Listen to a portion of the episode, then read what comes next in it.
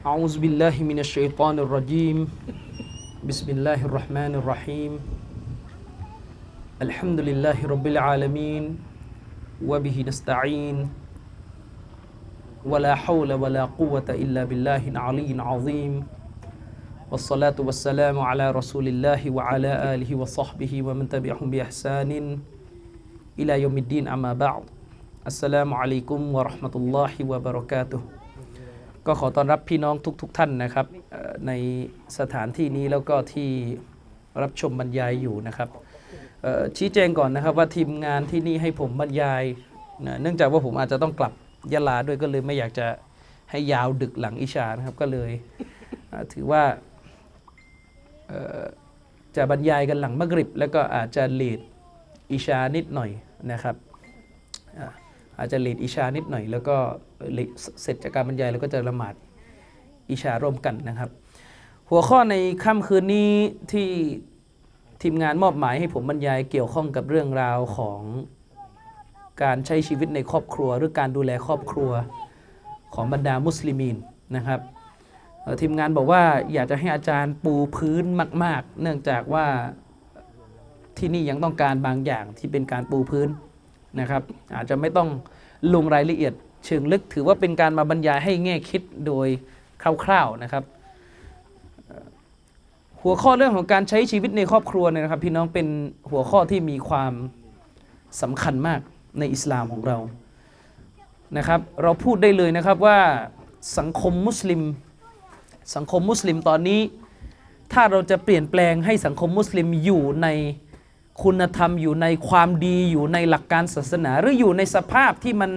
ดีงามกับบรรดามุสลิมีนเนี่ยมันจะต้องเริ่มต้นที่การเปลี่ยนแปลงครอบครัวนะครับวันนี้แม้ว่าเราจะพูดมากน้อยเพียงใดก็ตามแต่ว่าเราต้องเปลี่ยนอย่างนั้นเราต้องสอนสุนนะอย่างนี้เราต้องนำหลักการศาสนามาพูดแต่ว่าถ้าเสาที่สำคัญที่สุดของมุสลิมเราก็คือครอบครัวเนี่ยยังไม่มีความหนักแน่นยังไม่มีความมั่นคงในหลักการของศาสนาเราก็จะเปลี่ยนแปลงสังคมไม่ได้นะครับครอบครัวถือเป็นสถาบันหรือถือว่าเป็นโครงสร้างสำคัญในสังคมที่จะเปลี่ยนให้สังคมอยู่ในคันลองของอิสลามที่ถูกต้องทุกวันนี้นะครับพี่น้องผมนั่งตามคนที่เขาเก็บสถิติพื้นที่ที่พ่อแม่มีการหย่าร้างกันนะครับมักจะนำมาซึ่งลูกที่ขาดการอบรมส่วนใหญ่เป็นอย่างนั้นไม่ได้เหมาทั้งหมดนะแต่หมายถึงว่าเมื่อครอบครัวเกิดความล้มเหลวสามีภรรยารุ่นใหม่บางทีใจร้อนแต่งงานกันไม่พร้อมทีนี้คือไม่พร้อมที่วุฒิภาวะเงินอาจจะพร้อมแต่คุณธรรมไม่พร้อมนิกะห์กันไปเนี่ยหย่าร้างกันสุดท้ายเมื่อหย่ากันแล้วยิ่งถ้ามีเงินไม่พร้อมด้วยนะครับสามีต้องไปทำงานใหม่ภรรยาก็ต้องไปหาสามีใหม่ทำงานลูกจะถูกเป็นภาระของปู่กับย่าและสุดท้ายมันจะขาดการตัรบียะห์การอบรมสั่งสอนเนื่องจากว่าคนสองอายุเนี่ยมันจะค่อนข้างจะยากที่จะเปลี่ยนแปลงสุดท้ายผลที่มันออกมาก็คือเราจะมีลูกๆหลานๆมุสลิมรุ่นใหม่ๆออกมาที่เป็นเด็กซึ่งไม่เข้าใจหลักการศาสนาแล้วก็จะเป็นภาระของสังคมทุกวันนี้เราถึงเห็นเยาวชนหรือสังคมมุสลิมที่เหมือนเป็นแหล่งซ่องสุมของความเสื่อมโทรมที่เราต้องช่วยกันแก้นะครับฉะนั้นแล้วผมจึงบอกว่าในอิสลามของเราเนี่ยนะครับครอบครัวเป็นจุดที่สำคัญและตั้งแต่ก่อนที่จะพูดเรื่องครอบครัวเนี่ยอิสลามนั้นมีประเด็นที่พูดคุยตั้งแต่การจะนิกะห์ตั้งแต่ต้นเรารู้กันใช่ไหมครับว่าเงื่อนไขที่มุสลิมจะนิกะห์เนี่ยก็คือคนสองฝ่ายทั้งชายและหญิงที่จะนิกะห์ต้องมีอีหม่านกันทั้งคู่ต้องมีอีหม่านกันทั้งคู่ในอิสลามเราจึงรู้กันนะครับพี่น้องว่ามุสลิมไม่สามารถที่จะนิกะห์กับคนที่ไม่ใช่มุสลิมนะครับนี่เรารู้กันลาตันกิฮุลมุชริกาติฮัตตายุมินอัลลอฮฺซุบฮานะฮูวะตะอาลากล่าวไว้ในอัลกุรอานว่าพวกเจ้าจงอย่าแต่งงานนะครับกับสตรีที่ไม่ใช่มุสลิมสตรีมุชริกีนจนกว่าเขาจะเป็นผู้ศรัทธาจนกว่าเขาจะเป็นผู้ศรัทธานะครับตรงนี้ โอเคอาจจะมีบางท่านบอกว่าหลักการศาสนาอนุโลมอันนั้นในรายละเอียดของวิชาฟิกเดี๋ยวเราค่อยคุยกันหลักการศาสนาจะอนุโลมในกรณีของผู้ชายมุสลิมที่จะแต่งงานกับผู้หญิงชาวคัมภีร์คือผู้หญิงที่นับถือในศาสนายิวและคริสต์ผู้ชายจะได้สิทธิที่ได้รับสิทธิ์ให้นิกะห์กับผู้หญิงที่เป็นชาวยิวและชาวคริสต์โดยไม่ได้วาญิบว่านางจะต้องเปลี่ยนเข้ามารับอิสลามก็ถือว่านิกะห์ได้แต่ก็มีเงื่อนไขว่าจะต้องอาฟีฟะผู้หญิงยะฮูดและนัสรอที่ผู้ชายมุสลิมีนได้รับสิทธิ์ที่จะนิกะห์จะต้องเป็นผู้หญิงบริสุทธิ์ที่ไม่ผ่านการซีนาอันนั้นประเด็นหนึ่งแต่เรากำลังจะพูดว่าโดยทั่วไปหลักการหรือสาระที่เราได้รับจากอัลกุรอานที่อัลลอฮฺซุบฮานะฮูวะตะอาลาสั่งใช้บรรดามุสลิมีนให้นิกะห์กับผู้ที่จะต้องมีอีหม่านเท่านั้นเนี่ยนะครับให้นิกะห์กับผู้ที่จะมีอีหม่านตราบใดที่เป็นมุชริกีนเนี่ยไม่สามารถนิกะห์ได้สาระที่เราได้รับจากองค์การเหล่านี้ก็คือว่าครอบครัวของบรรดามุสลิมเนี่ยจะต้องเริ่มต้นการนิกะห์ด้วยกับศรัทธาที่ถูกต้องแล้วนะครับด้วยเหตุนี้เองเราก็ได้ยินคุ้นเคยกันดีอยู่แล้วที่ท่านนบีศ็อลลัลลอฮุอะลัยฮิวะซัลลัมนั้นสั่งใช้บรรดามุสลิมให้นิกะห์โดยเลือกเรื่องของอีหม่านเป็นหลักพิจารณาที่ขาดไม่ได้ผู้ชายจะนิกะห์กับผู้หญิงก็ต้องดูอีหม่านผู้หญิงจะเลือกใครมาเป็นสามีก็จะต้องดูอีหม่านเหมือนกันอิสลามเน้นย้ำอย่างมากเรื่องของความสำคัญของอีหม่านสำหรับเป็นเงื่อนไขการนิกะห์ทำไมถึงเป็นเรื่องสำคัญเพราะสิ่งที่มันจะต่อยอดในครอบครัวหลังจากนิกะห์เนี่ยครอบครัวจะดีหรือครอบครัวจะแย่ครอบครัวจะได้รับการพัฒนาครอบครัวจะไปในทิศทางใดเนี่ยขึ้นอยู่กับอีหม่านที่กำหนดในตัวของสามีและภรรยาเวลาเราพูดถึงคำว่าอีหม่านนะครับพี่น้องเวลาเราพูดถึงคำว่าอีหม่านอยากจะย้ำตรงนี้ว่าคำว่าอีหม่านเราต้องทำความเข้าใจกับคำนี้ใหม่นะครับคำว่าอีหม่านเราจะต้องทำความเข้าใจกับคำนี้ใหม่บ่อยครั้งในอดีตเวลาเราพูดว่าอะไรคืออีหม่านเราจะแปลกันในภาษาไทยว่าคือหลักศรัทธาอีหม่านคือการศรัทธาซึ่งแน่นอนว่าเวลาเราแปลกันกว้างๆว่าอีหม่านคือการศรัทธาเนี่ยมันจะให้ความหมายที่มันจะให้ความหมายที่ไม่ซาบซึ้งไม่ลึกซึ้งและก็ไม่ครอบคลุมแต่ถ้าเรานิยามหรือทำความเข้าใจคำว่าอีมานตามหลักการของอิสลามจริงๆนะครับอีมานก็คืออะไรพี่น้องอุลามะบอกว่าอีมานเนี่ยมันประกอบไปด้วย3ส่วนสำคัญอีมานอยู่ในหัวใจของเราอีมานจะอยู่ในวาจาคำพูดของเราด้วยและที่สำคัญไปกว่านั้นอีมานจะอยู่ในร่างกายอวัยวะของร่างกายเราด้วยอีมานก็คือเกาลุนวะอามาลุนนะวะอ์ติกอดุนตามสำนวนของอิหม่ามอัชชาฟิอีเราะฮิมะฮุลลอฮ์อีมานก็คือวาจา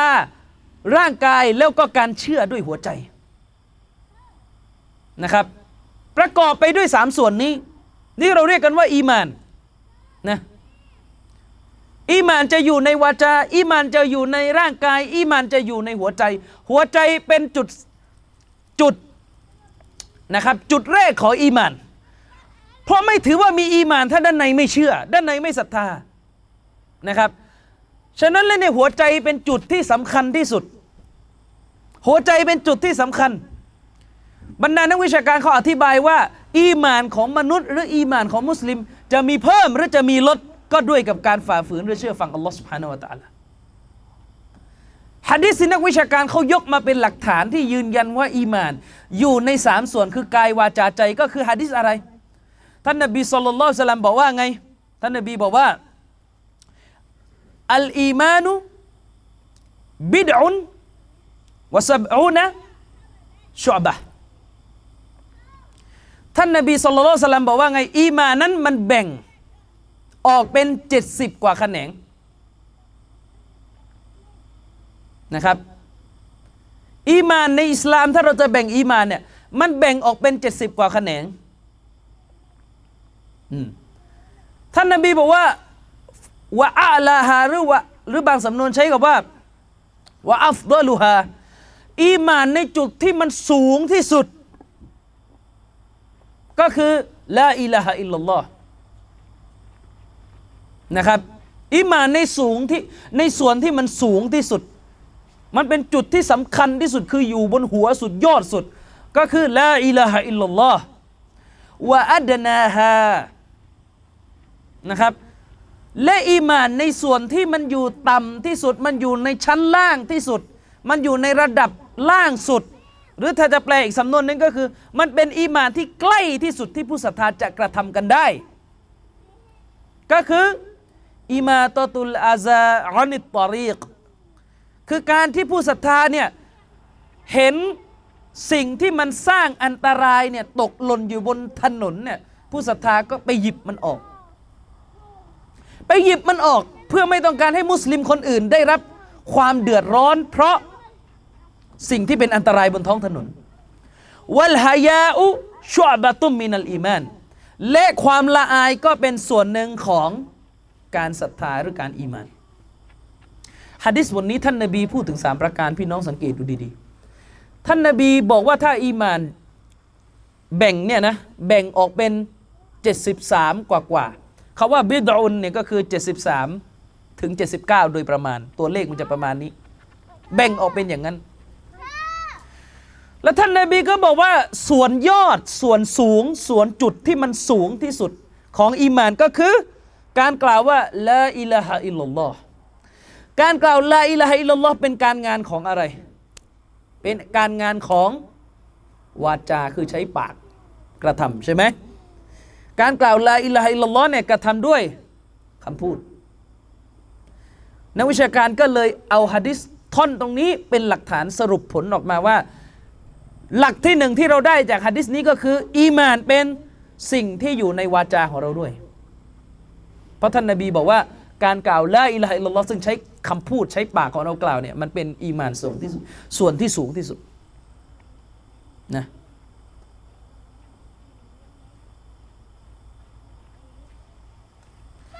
อันนี้ก็คือส่วนที่หนึ่งและท่านนบีก็พูดต่อไปอีกนะครับว่า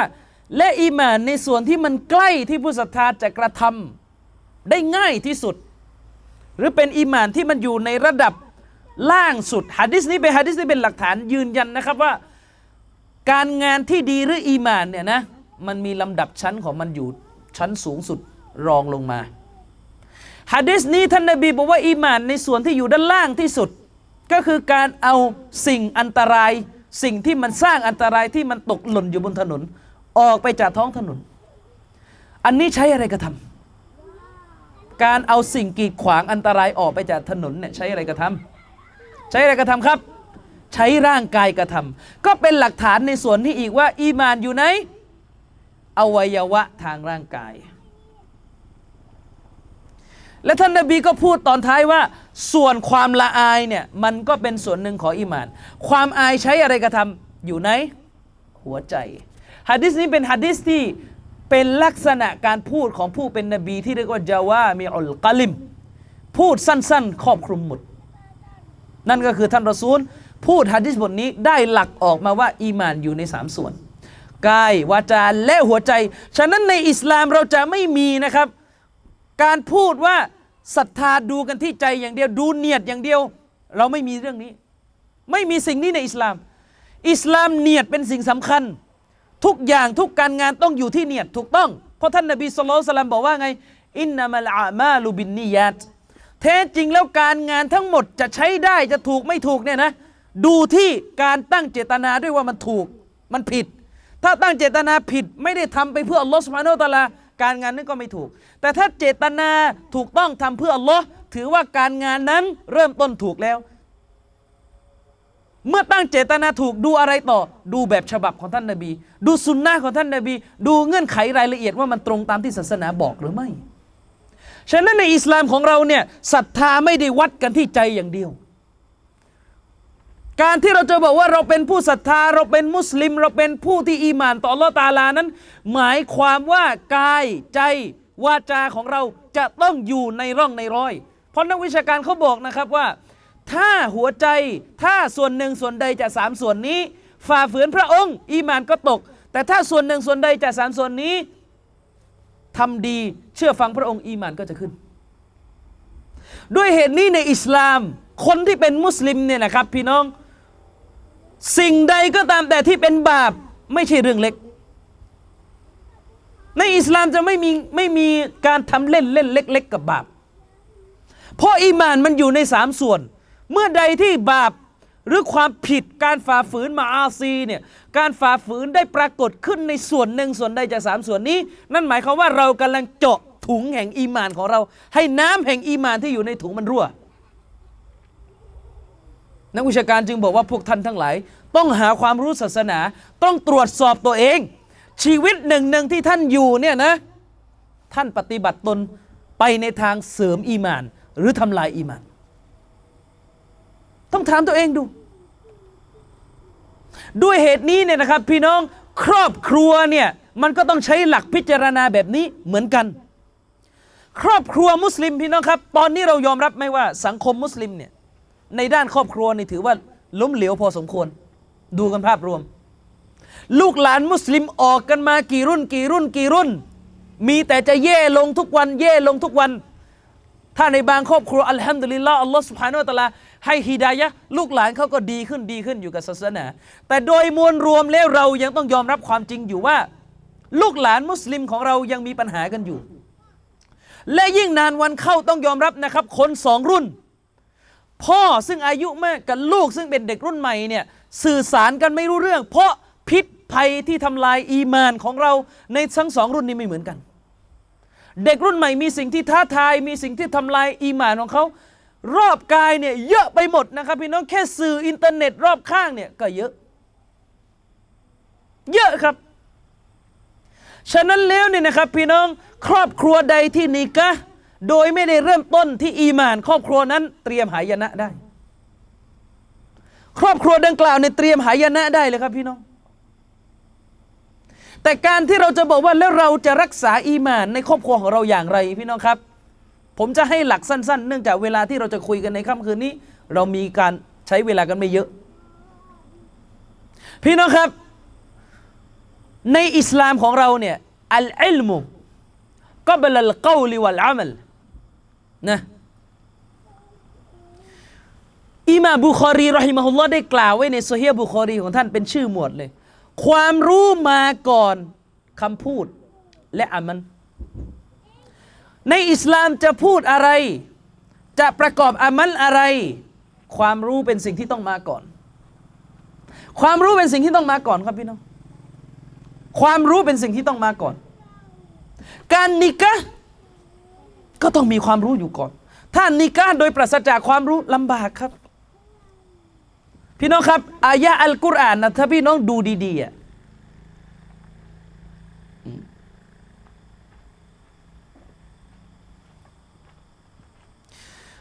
อัลลอฮฺซุบฮานะฮูวะตะอาลากล่าวไว้ในกุรอานว่าฟะอ์ลัมพึงรู้ไว้เถิด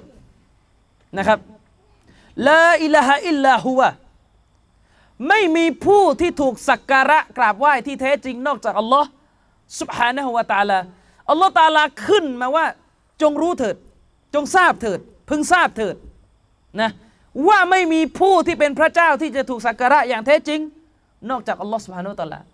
นักวิชาการเขาใช้องค์การนี้เป็นหลักฐานว่าความรู้มาก่อนอามัลและก็มาก่อนวาจาเพราะอะไรเพราะอัลลอฮฺซุบฮานะฮูวะตะอาลาบอกว่าจงรู้และหลังเขาเรียกจงรู้เถิดว่าแท้จริงอัลลอฮฺเป็นพระเจ้าที่ต้องถูกกราบไหว้เพียงผู้เดียวคือหมายถึงว่าการที่เราจะกล่าวลาอิลาฮะอิลลัลลอฮ์และก็เข้าศาสนาอิสลามได้นี่นะครับพี่น้องคนเวลาเราสอนคนที่ไม่ใช่มุสลิมเนี่ยถ้าเขายังไม่รู้จักอัลลอฮ์เลยเนี่ยยังไม่รู้เลยว่าอัลลอฮ์คืออะไรพระเจ้าคืออะไรเนี่ยมาถึงให้กล่าวเลยได้ไหมก็ถือว่าไม่ครบไม่ใช่เงื่อนไขของคำชาดะเพราะหนึ่งในเงื่อนไขของคำกะลิมะชาดะก็คือต้องยากีนต้องเชื่อต้องรู้ต้องเข้าใจความหมายต้องมั่นใจในความหมายของสิ่งที่อยู่ในสองกะลิมะนี้นั่นก็หมายความว่าต้องรู้แล้วก็นำมาซึ่งการปฏิญาณตนเมื่อปฏิญาณตนแล้วก็นำไปสู่การอามัลฉะนั้นในอิสลามเนี่ยนะครับพี่น้องครอบครัวเนี่ยมันมีเรื่องนึงที่ผมอยากจะพูดตรงนี้พี่น้องครับหะดีษของท่านนบีผมเคยบรรยายเรื่องนี้พี่น้องฟังไว้ให้ดีนะอันนี้เป็นการทำให้ตัวเองเนี่ยอยู่ให้ได้บุญให้เยอะใน1วันท่านนบีศ็อลลัลลอฮุอะลัยฮิวะซัลลัมบอกว่าไงอินนัมัลอามาลุบินนิยาตแท้จริงแล้วการงานเนี่ยนะทั้งหมดเลยมันจะซอฮ์ไม่ซอฮ์ใช้ได้ไม่ได้มันอยู่ที่ การเนียดอุลามะบอกว่าเป้าหมายของการเนียดเนี่ยการที่ศาสนากำหนดให้มุสลิมเนี่ยมีเจตนาหรือมีการเนียดให้ถูกต้องเนี่ยเป้าหมายของมันเนี่ยเพื่อสองประการ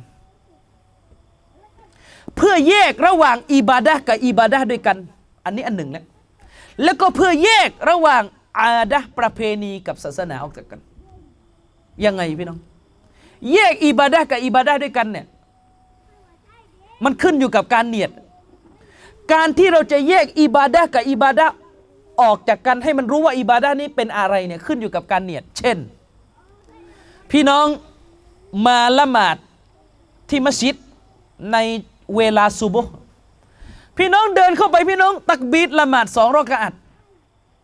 คำถามที่พี่น้องละหมาด2รอกะอัตพี่น้องละหมาดอะไร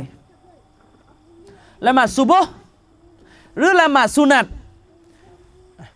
ละหมาดสุนัตก่อนซุบฮ์หรือละหมาดตะฮิยะตุลมัสยิดพี่น้องละหมาดอะไรการที่พี่น้องจะตอบได้ว่าละหมาดอะไรดูที่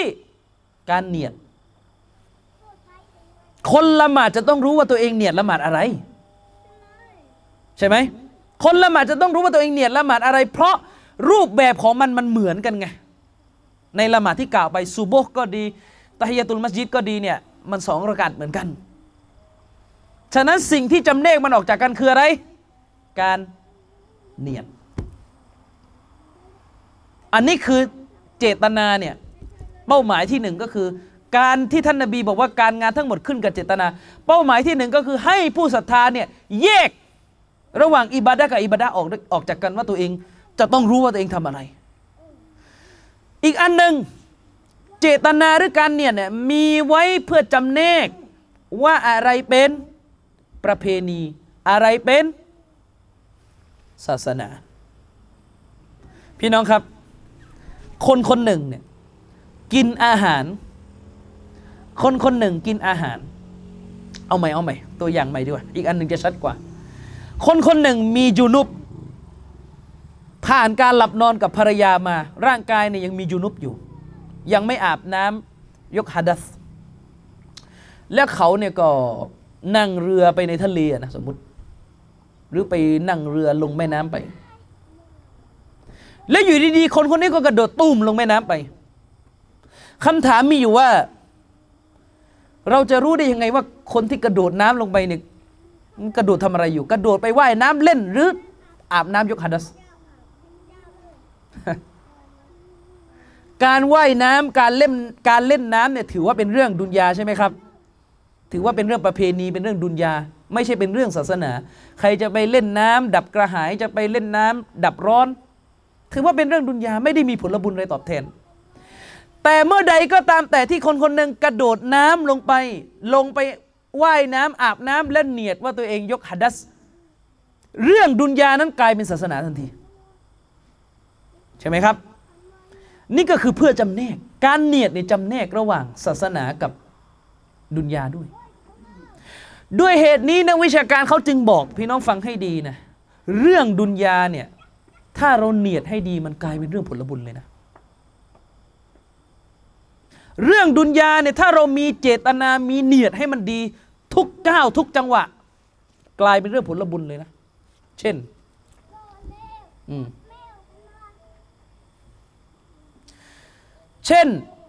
การกินและการดื่มพื้นฐานเดิมมันคือเรื่องดุนยาในวิชาศาสนาจะเรียกว่าการกินอาหารการดื่มน้ำเป็นอาดะห์เป็นประเพณีทั่วไปเป็นเรื่องดุนยาทั่วไปถ้าพูดเป็นเรื่องดุนยาจะเข้าใจง่ายกว่ากินเนื้อย่างกินผัดนู่นกินอะไรทั้งหมดทั้งหลายเนี่ยเป็นเรื่องดุนยาไม่มีผลบุญสำหรับผู้ที่กินและก็ไม่มีบาปสำหรับผู้ที่กินนะครับในกรณีที่อาหารตรงเงื่อนไขฮาลาลหมดแต่เมื่อใดก็ตามแต่พี่น้องถ้ามีคนยื่นอาหารให้พี่น้องนะครับและพี่น้องตั้งเจตนาว่าฉันจะกินอาหารนี้เนียดว่ากินเพื่ออัลเลาะห์เพื่อจะให้มีร่างกายที่แข็งแรงจะได้มีความสามารถไปหาความรู้ศาสนาไปทำอามัลอิบาดะห์การกินนั้นจะเป็นการกินที่มีเนียดเพื่ออัลเลาะห์ทันทีอุลามะบอกว่าการกินในกรณีนั้นเป็นอิบาดะห์ทันทีและจะได้ผลบุญด้วย ด้วยเหตุนี้แหละครับพี่น้องเชคอุซัยมีนรอฮิมะฮุลลอฮ์เป็นนักวิชาการซุนนะห์คนหนึ่งท่านเคยมีคำพูดหนึ่งซึ่งคมคายมากท่านบอกว่าเรื่องดุนยาของผู้รู้ศาสนาเนี่ยกลายเป็นเรื่องผลบุญกลายเป็นเรื่องศาสนาทันทีคือหมายถึงว่าคนที่มีความรู้ศาสนาผู้รู้ครูอาจารย์ที่มีความรู้ศาสนาเนี่ยเวลาเขาทำเรื่องดุนยาแล้วถ้าเขาเนียดดีเนี่ยเขาจะได้ผลบุญกินอาหารเนียดเพื่อแข็งแรงจะได้เอาไปปฏิบัติอามัลเรื่องดุนยาที่คนคนหนึ่งทำกันไม่ได้ผลบุญไปอยู่ในมือผู้รู้กลายเป็นเรื่องที่ได้ผลบุญทันทีแต่ในขณะเดียวกันเรื่องศาสนาแท้ๆไปอยู่ในมือคนที่ไม่มีความรู้ศาสนาเนี่ยบางทีบุญก็ไม่ได้กลายเป็นเรื่องประเพณีเช่นการถือศีลอดอัศยามการถือศีลอดหรือแม้กระทั่งการละหมาดถ้าบางคนถือศีลอดหรือการที่มุสลิมะใส่ฮิญาบสิ่งเหล่านี้พื้นฐานเดิมของมันคือหลักการศาสนาเป็นเรื่องอิบาดะห์เป็นเรื่องศาสนาแต่ถ้าคนคนหนึ่งกระทำการถือศีลอดกระทำการละหมาดกระทำการใส่ฮิญาบเพียงเพราะเป็นประเพณีเขาทำกันมาไม่ทำแล้วเดี๋ยวไม่ดีเดี๋ยวคนว่ากลายเป็นว่าเรื่องศาสนาแท้ๆไปอยู่ในมือคนประเภทนี้กลายเป็นเรื่องประเพณีไม่ได้ผลบุญอะไรฉะนั้นการเนียดในอิสลามเป็นเรื่องสำคัญการนิกะห์ก่อนจะพูดกันเรื่องครอบครัวต้องพูดกันแต่เรื่องนิกะห์การนิกะห์จะดูแลครอบครัวเนี่ยกำลังจะสร้างอุมมะห์ในรุ่นต่อมาเนี่ยตั้งเจตนาอะไร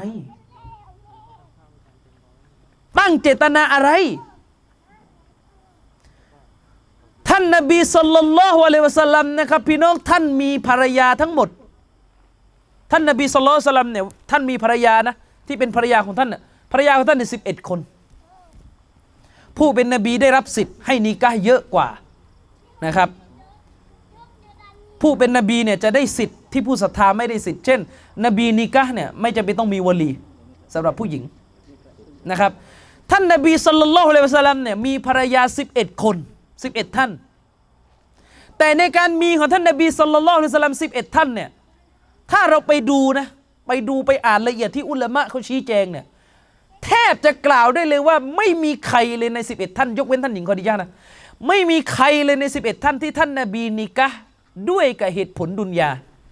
คือหมายถึงว่าท่านนบีชอบกับนิกะห์ตามประสาแบบทั่วๆไปผู้ชายไม่มีทุกคนใน11คนเนี่ยที่ท่านนบีนิกะห์ล้วนแล้วแต่เป็นการนิกะห์ที่ทำไปเพื่อให้ศาสนาเนี่ยแข็งแรงจะมีก็คือกรณีท่านหญิงคอดีญะห์ซึ่งท่านนบีศ็อลลัลลอฮุอะลัยฮิวะซัลลัมนิกะห์กับท่านหญิงก่อน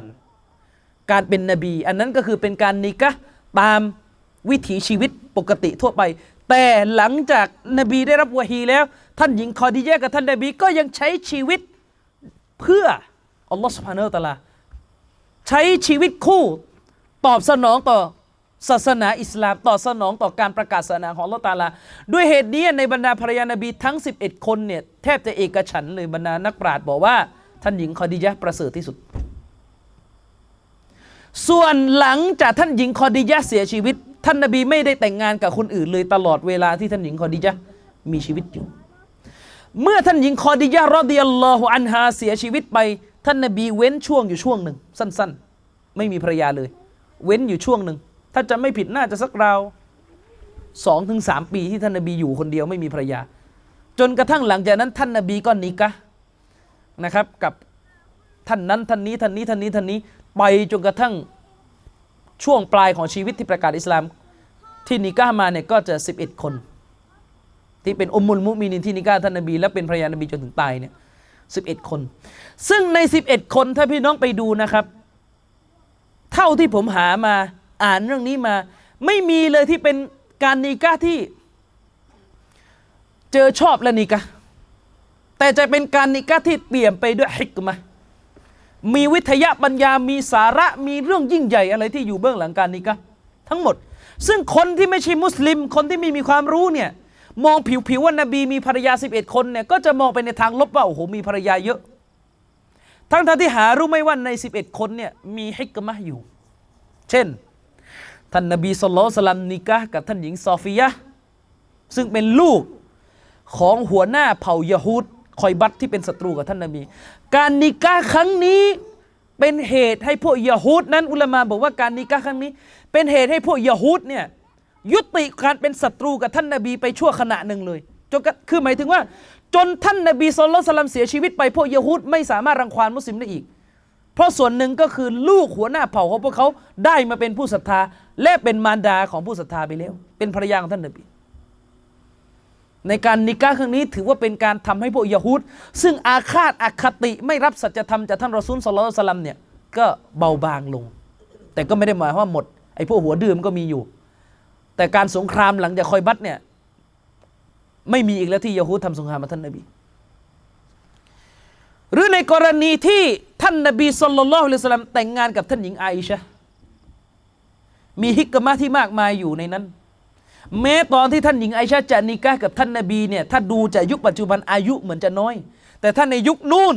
เมื่อ 1,400 ปีที่แล้วช่วงอายุประมาณ10ขวบ9ขวบแบบเนี้ยเขาแต่งกันทั้งโลก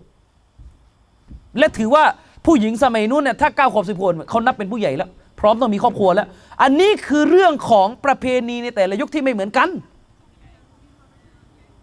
จริงๆอ่ะไม่ต้องไปดู 1,400 ปีนะครับพี่น้องเคยรู้หรือเปล่าเมืองไทยเนี่ยเคยมีแม่ที่อายุน้อยที่สุด9ขวบนะครับประเทศไทยไม่ใช่ประเทศห่างไกลนะครับ9ขวบมีอยู่จำชื่อไม่ได้แล้วไม่รู้ชื่ออะไรลองไปหาดูใน Google มีรูปอยู่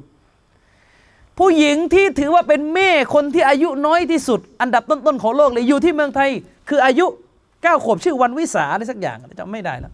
ถ้าดูจากรูปเนี่ยดูไม่ออกเลยว่า9ขวบและที่ว่าแต่งนี่ก็ไม่ได้ว่าไปทำอะไรผิดมาด้วยนะไม่ใช่ว่าถูกข่มขืนอะไรนะเขาก็แต่งตามปกติบางคนที่ไม่เข้าใจเนี่ยไปเอาเรื่องอะไรต่อมีอะไรประโจมตีท่านนบีว่าท่านหญิงไอชะห์เนี่ยตอนที่แต่งกับท่านนบีเนี่ยอายุยังน้อยอยู่น้อยเนี่ยใครว่าน้อยมาตรฐานปัจจุบันว่าน้อยแต่คนรุ่นนั้น9ขวบเนี่ยนะครับเขาพร้อมเป็นแม่คนแล้วท่านหญิงไอชะห์พูดเองนะครับในหะดีษรายงานโดยท่านอิหม่ามติรมิซีท่านหญิงไอชะห์บอกเลยนะครับว่าสตรีชาวกุเรชเนี่ยเมื่ออายุ9ขวบเขานับเป็นผู้ใหญ่แล้วเป็นสตรีเขาเรียกผู้ใหญ่พร้อมแต่งแล้วและหนึ่งในฮิกมะห์พี่น้องครับหนึ่งในฮิกมะห์คนเราเนี่ยนะคนเราอะนะช่วงอายุที่มันอยู่เนี่ยช่วง9ขวบ10ขวบมันจะเป็นวัยแห่งการเรียนรู้ใช่ไหมครับเด็กพวกหมอจิตวิทยาเขาจะบอกว่าลูกในช่วงเวลาเนี้ยต้องสอนให้ดีเพราะมันเป็นวัยที่รับอะไรได้เร็วเป็นวัยที่รับอะไรได้เร็วนะครับพี่น้องเขาถึงบอกว่าเด็กถ้าเราจะให้เก่งภาษาอังกฤษเนี่ยเผลอๆต้องอัดภาษาอังกฤษแต่เด็กบอกเวลาแก่40แล้วไปเรียนอังกฤษเนี่ยสอนยังไงก็ไม่รู้จักแต่เข้าใจจริงนะเอาง่ายๆไปถามครูที่สอนกุรอานดูไปถามดูครับครูที่สอนกุรอานสอนกิรออาตีเนี่ยนะสอนเด็กกลับมาสอนผู้ใหญ่ที่จะมาเรียนกุรอานตอนอายุมากเนี่ยอะไรง่ายกว่ากันไปถามดูเด็กเนี่ยเวลาอยู่ในช่วงวัยเนี่ยเขาจะเรียนรู้ได้เร็วฮิกมะห์นึงที่ท่านรอซูลศ็อลลัลลอฮุอะลัยฮิวะซัลลัมแต่งงานกับท่านหญิงอาอิชะห์เนี่ยพี่น้องไม่ต้องอะไรเยอะเลยนะครับหลักการศาสนาเนี่ยพี่น้องหลักการศาสนามันมีหลายเรื่องที่เป็นหลักการที่ถูกประทานมาเพื่อผู้หญิงคือหมายถึงเป็นเรื่องฮุกมของผู้หญิงโดยตรงการเลือดประจำเดือนเรื่องอะไรต่อมีอะไรใช่ไหมฉะนั้นหลักการศาสนาจึงจะต้องพึ่งเพศหญิงที่เข้ามาทำหน้าที่อธิบายเสริมต่อจากท่านรอซูลซึ่งคนที่ทำหน้าที่เหล่านั้นคือภรรยาของท่านนบีศ็อลลัลลอฮุอะลัยฮิวะซัลลัมโดยเฉพาะอย่างยิ่งพี่น้องเรื่องในบ้านเรื่องมีเพศสัมพันธ์เสร็จจะอาบน้ำยังไงอะไรรายละเอียดเยอะเรื่องละหมาดเรื่องอะไรเรื่องภายในบ้านเรื่องซักผ้าเรื่องอะไรต่อมีอะไรมันต้องเป็นคนที่นอนอยู่กับท่านนบีเท่านั้นนะถึงจะถ่ายทอดซุนนะห์ในเรื่องนี้ได้และคนที่ทำหน้าที่นี้ได้ดีที่สุดคือท่านหญิงไอชะห์ไปดูสิครับในหะดีษของท่านนบีคนที่รายงานหรือเล่าซุนนะห์ของท่านนบีศ็อลลัลลอฮุอะลัยฮิวะซัลลัมเกี่ยวกับการใช้ชีวิตคู่เยอะที่สุดในหมู่ผู้หญิงคือท่านหญิงไอชะห์รอฎิยัลลอฮุอันฮานี่เป็นฮิกมะห์หนึ่งที่อัลลอฮฺซุบฮานะฮูวะตะอาลารักษาซุนนะห์และถ่ายทอดศาสนาผ่านการนิกะห์กับท่านหญิงไอชะห์ยิ่งนางอยู่ในอายุที่กำลังเรียนรู้ได้ดีเนี่ยเป็นประจักษ์พยานเลยว่าท่านหญิงไอชะห์นั้นนิกะห์กับท่านนบีในเวลานั้นถือว่าพร้อมสมบูรณ์แล้วนี่คือแบบอย่างที่เราได้รับการเรียนรู้จากชีวิตของท่านนบีศ็อลลัลลอฮุอะลัยฮิวะซัลลัมถามว่าท่านนบีเป็นผู้ชายในความเป็นธรรมชาติของท่านนบีมนุษย์นะครับพี่น้อง จะเป็นนบีหรือไม่ใช่นบีความชอบในผู้หญิงคือความรู้สึกรักในเพศหญิงนี่เป็นธรรมชาติปกติแต่สิ่งที่เราได้แบบจากท่านนบีคือท่านนบีนิก้ากับภรรยาอีก10ท่านที่เหลืออื่นจากท่านหญิงคอดีญะห์เนี่ยใน10ท่านนี้มีแค่ท่านหญิงไอชาคนเดียวนะที่เป็นหญิงเขาเรียกหญิงที่ไม่เคยผ่านการนิก้าอื่นจากท่านหญิงไอชาอีก9คนล้วนแล้วแต่เป็นผู้หญิงที่ผ่านการนิก้าหมดและทุกครั้งที่ท่านนบีนิก้าพี่น้องไปดูได้มีเหตุหมดเลยท่านนบีนิก้ากับท่านหญิงฮับซอห์ก็เพื่อผูกมัดสัมพันธ์อันแน่นแฟ้นกับท่านอุมัรเพราะท่านนบีรู้นะครับว่าท่านอุมัรจะกลายมาเป็นกำลังสำคัญของอิสลามในการช่วยเหลือศาสนาและการนิก้าเนี่ยถือเป็นการผูกมัดที่เข้มแข็งมากในอิสลามและในสังคมโลกโดยทั่วไปในเวลานั้นก็เป็นกันอย่างนั้นนะครับท่านนบีนิก้ากับท่านหญิงยูไวริยะห์เผ่าของท่านหญิงยูไวริยะห์เนี่ยก่อนที่ท่านนบีจะนิก้ากับนางในเผ่าของนางเนี่ยนะเตรียมศึกเตรียมทัพจะมาฆ่าท่านนบีจะมาทำสงครามถล่มนครมะดีนะห์ท่านนบีรู้ข่าวท่านนบีก็เลยนำกองทัพไปปราบไปเผชิญหน้าคนพวกนี้เพราะพวกนี้กำลังจะยกทัพมาปล้นสะดมนครมะดีนะห์หลังจากเสร็จสงครามเสร็จพวกเผ่าของท่านหญิงยูไวริยะห์เนี่ยตกเป็นเฉลยคือรบกันเสร็จก็โดนจับเป็นเฉลยถ้าจำไม่ผิดในประวัตินบีบันทึกว่าคนที่โดนจับเป็นเฉลยในประมาณ600กว่าคนท่านหญิงยูไวริยะห์เนี่ยเป็นลูกของหัวหน้าเผ่าท่านหญิงยูไวริยะห์ก็เลยมาหาท่านนบีในช่วงหลังสงครามเสร็จตอนที่กำลังวุ่นวายก็เรื่องจับเฉลยเนี่ยมาหาท่านนบีแล้วบอกว่าขอร้องให้ท่านนบีเนี่ยช่วยเขาเรียกว่าช่วยหาความช่วยเหลือหาเงินหาทองเนี่ย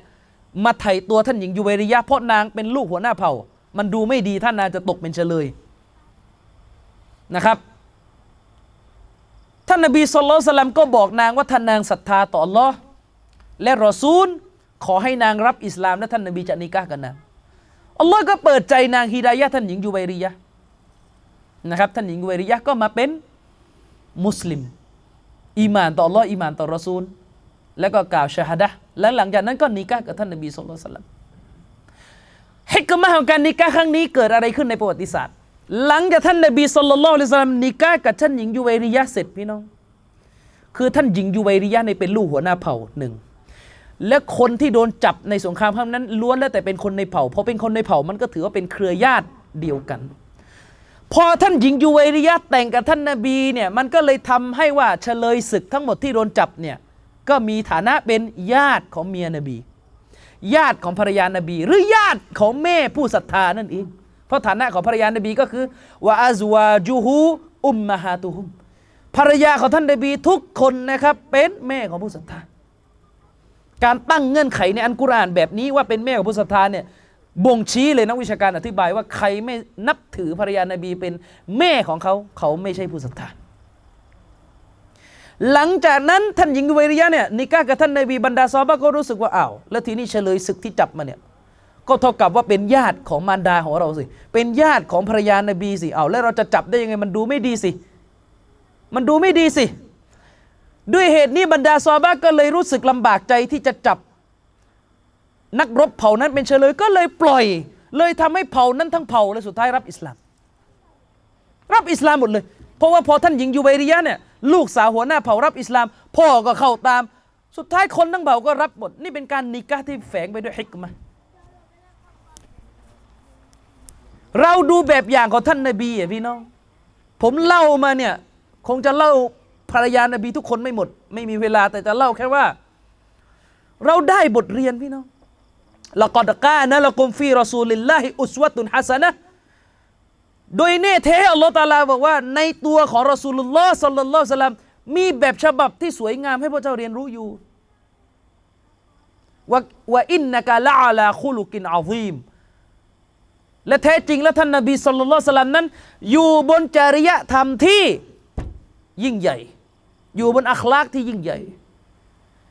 แบบที่เราได้รับจากท่านนบีคือท่านนบีจะนิกะห์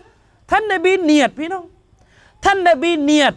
ให้การนิกะห์ของท่านเป็นไปเพื่อช่วยเหลือศาสนาทุกวันนี้เรานิกะห์เนี่ยนิกะห์ทำไมพี่น้องตั้งคำถามตัวเองดู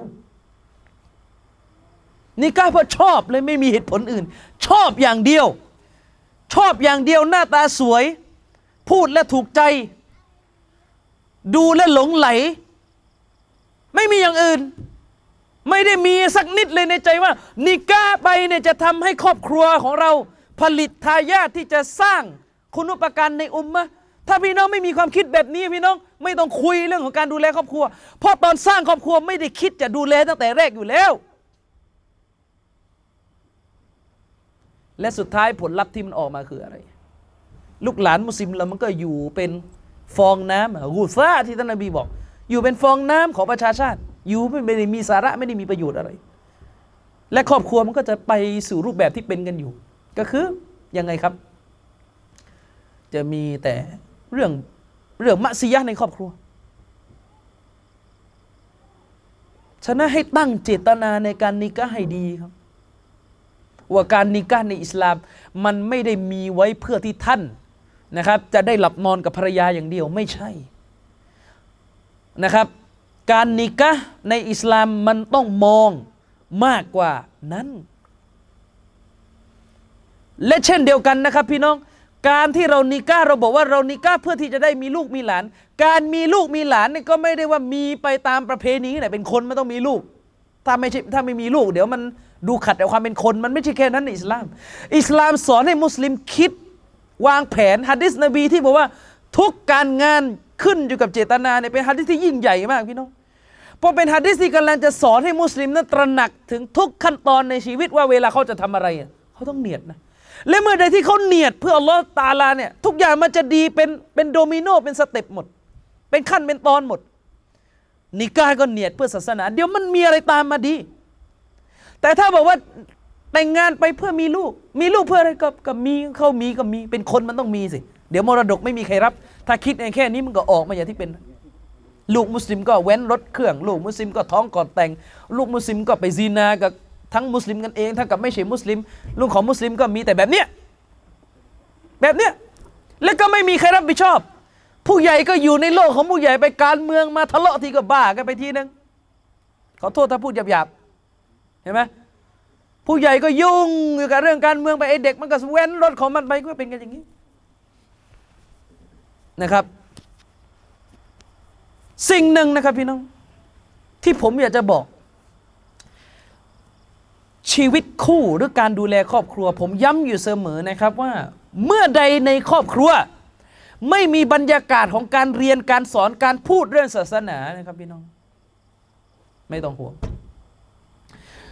ผมอยากจะให้แนวคิดอย่างนี้พี่น้องท่านนบีศ็อลลัลลอฮุอะลัยฮิวะซัลลัมพูดนะครับในหะดีษบทหนึ่งถ้าจำไม่ผิดเนี่ยท่านนบีพูดหรือไม่ก็ซอฮาบะห์พูดเนี่ยนะผมจำไม่แม่นนะครับในกรณีหะดีษนี้ถ้าจำไม่ผิดน่าจะนบีพูดหรืออาจจะเป็นซอฮาบะห์พูดไม่ใช่ปัญหาท่านนบีศ็อลลัลลอฮุอะลัยฮิวะซัลลัมพูดว่าไงอัรรอจุลุอะลาดีนิอะคีเอากะมากอลมนุษย์เราเนี่ยนะครับพี่น้องศาสนาของเขาที่เขานับถืออยู่ปฏิบัติอยู่เขาจะอยู่บนศาสนาของเพื่อนเขาคือคนที่ตัวเองคบค้าสมาคมด้วยหมายความว่ามนุษย์เราเนี่ยลักษณะของมนุษย์พี่น้องมนุษย์เนี่ยมันจะโอนเอียงไปตามคนรอบข้างเป็นเรื่องปกติของมนุษย์ถูกสร้างมันเป็นอย่างนั้นเมื่อใดก็ตามแต่ที่คนรอบข้างเพื่อนของเขาเป็นอย่างไรเขาก็จะเป็นอย่างนั้นพี่น้องครับการคบเพื่อนการอยู่กันในสังคมหนึ่งๆมันจึงเป็นเรื่องสำคัญมากในอิสลามจนกระทั่งชาวซะลัฟก็คือบรรดามุสลิมสมัยแรกที่ท่านนบีได้รับรองไว้ในหะดีษบทหนึ่งว่าพวกเขาจะอยู่บนหลักการศาสนาที่ดีงามเข้าใจศาสนาอิสลามได้ดีที่สุดเนี่ยชาวซะลัฟเนี่ยเขาจะย้ำอย่างมากเลยนะครับพี่น้องว่าห้ามเลยนะมุสลิมกลุ่มหนึ่งจะไปตั้งเป็นแก๊งเป็นกวนเป็นเพื่อนแล้วในแก๊งนั้นในกวนนั้นไม่มีคนมีความรู้อยู่นี่ยาสลับเนี่ยเคยมีคำพูดถึงขนาดว่าวงที่นั่งคุยกันอยู่ตามไหนก็ตามแต่ถ้าในวงนั้นไม่มีผู้รู้นั่งเนี่ยมันเป็นวงที่มืดมนโลกเนี่ยตรงไหนมันก็มืดหมดแหละครับถ้าไม่มีคนมีความรู้อยู่คือหมายความว่าสลับเนี่ยให้ความสำคัญอย่างมากพี่น้องในการนั่งพูดคุยในชีวิตประจำวันเนี่ยท่านคุยกับใครวันหนึ่งหมดไปเนี่ยท่านคุยเรื่องอะไรด้วยเหตุนี้เนี่ยนะครับนักวิชาการเขาจึงบอกเลยคนเนี่ยนะเมื่อใดก็ตามแต่ที่อยู่กันเป็นสมาคม รวมตัวกันเป็นกวนเป็นแก๊งเนี่ยนะและในกลุ่มนั้นไม่มีคนมีความรู้ที่จะตักเตือนเรื่องศาสนาได้เนี่ยนะสลายแก๊งซะแล้วก็ไปรวมไปหาให้ได้ไปหาคนมีความรู้อยู่กันเป็นพวกให้ได้ไม่งั้นชีวิตมันจะไม่มีบารอกะห์ชีวิตมันจะพี่น้องครับชีวิตของเราชัยฏอนมันรออยู่ตลอดมันจะเป็นไปได้ยังไงที่เราจะปลอดภัยจากการล่อลวงของชัยฏอน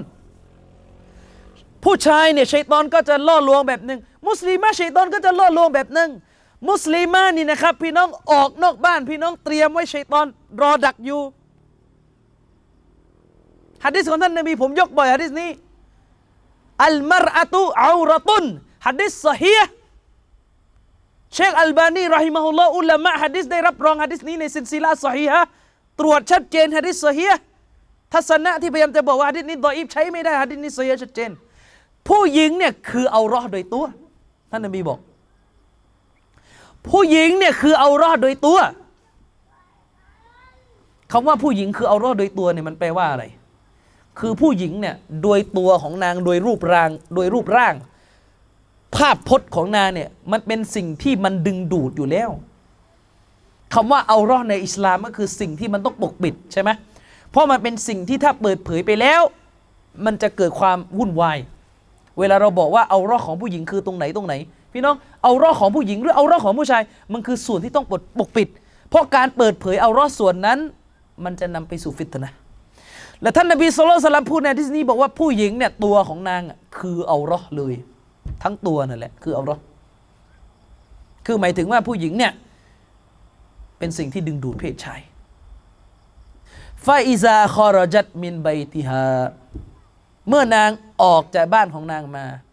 อิสตัชรฟะชัยฏอนเมื่อนางก้าวเท้าออกจากบ้านของนางมาผู้หญิงเนี่ยนะ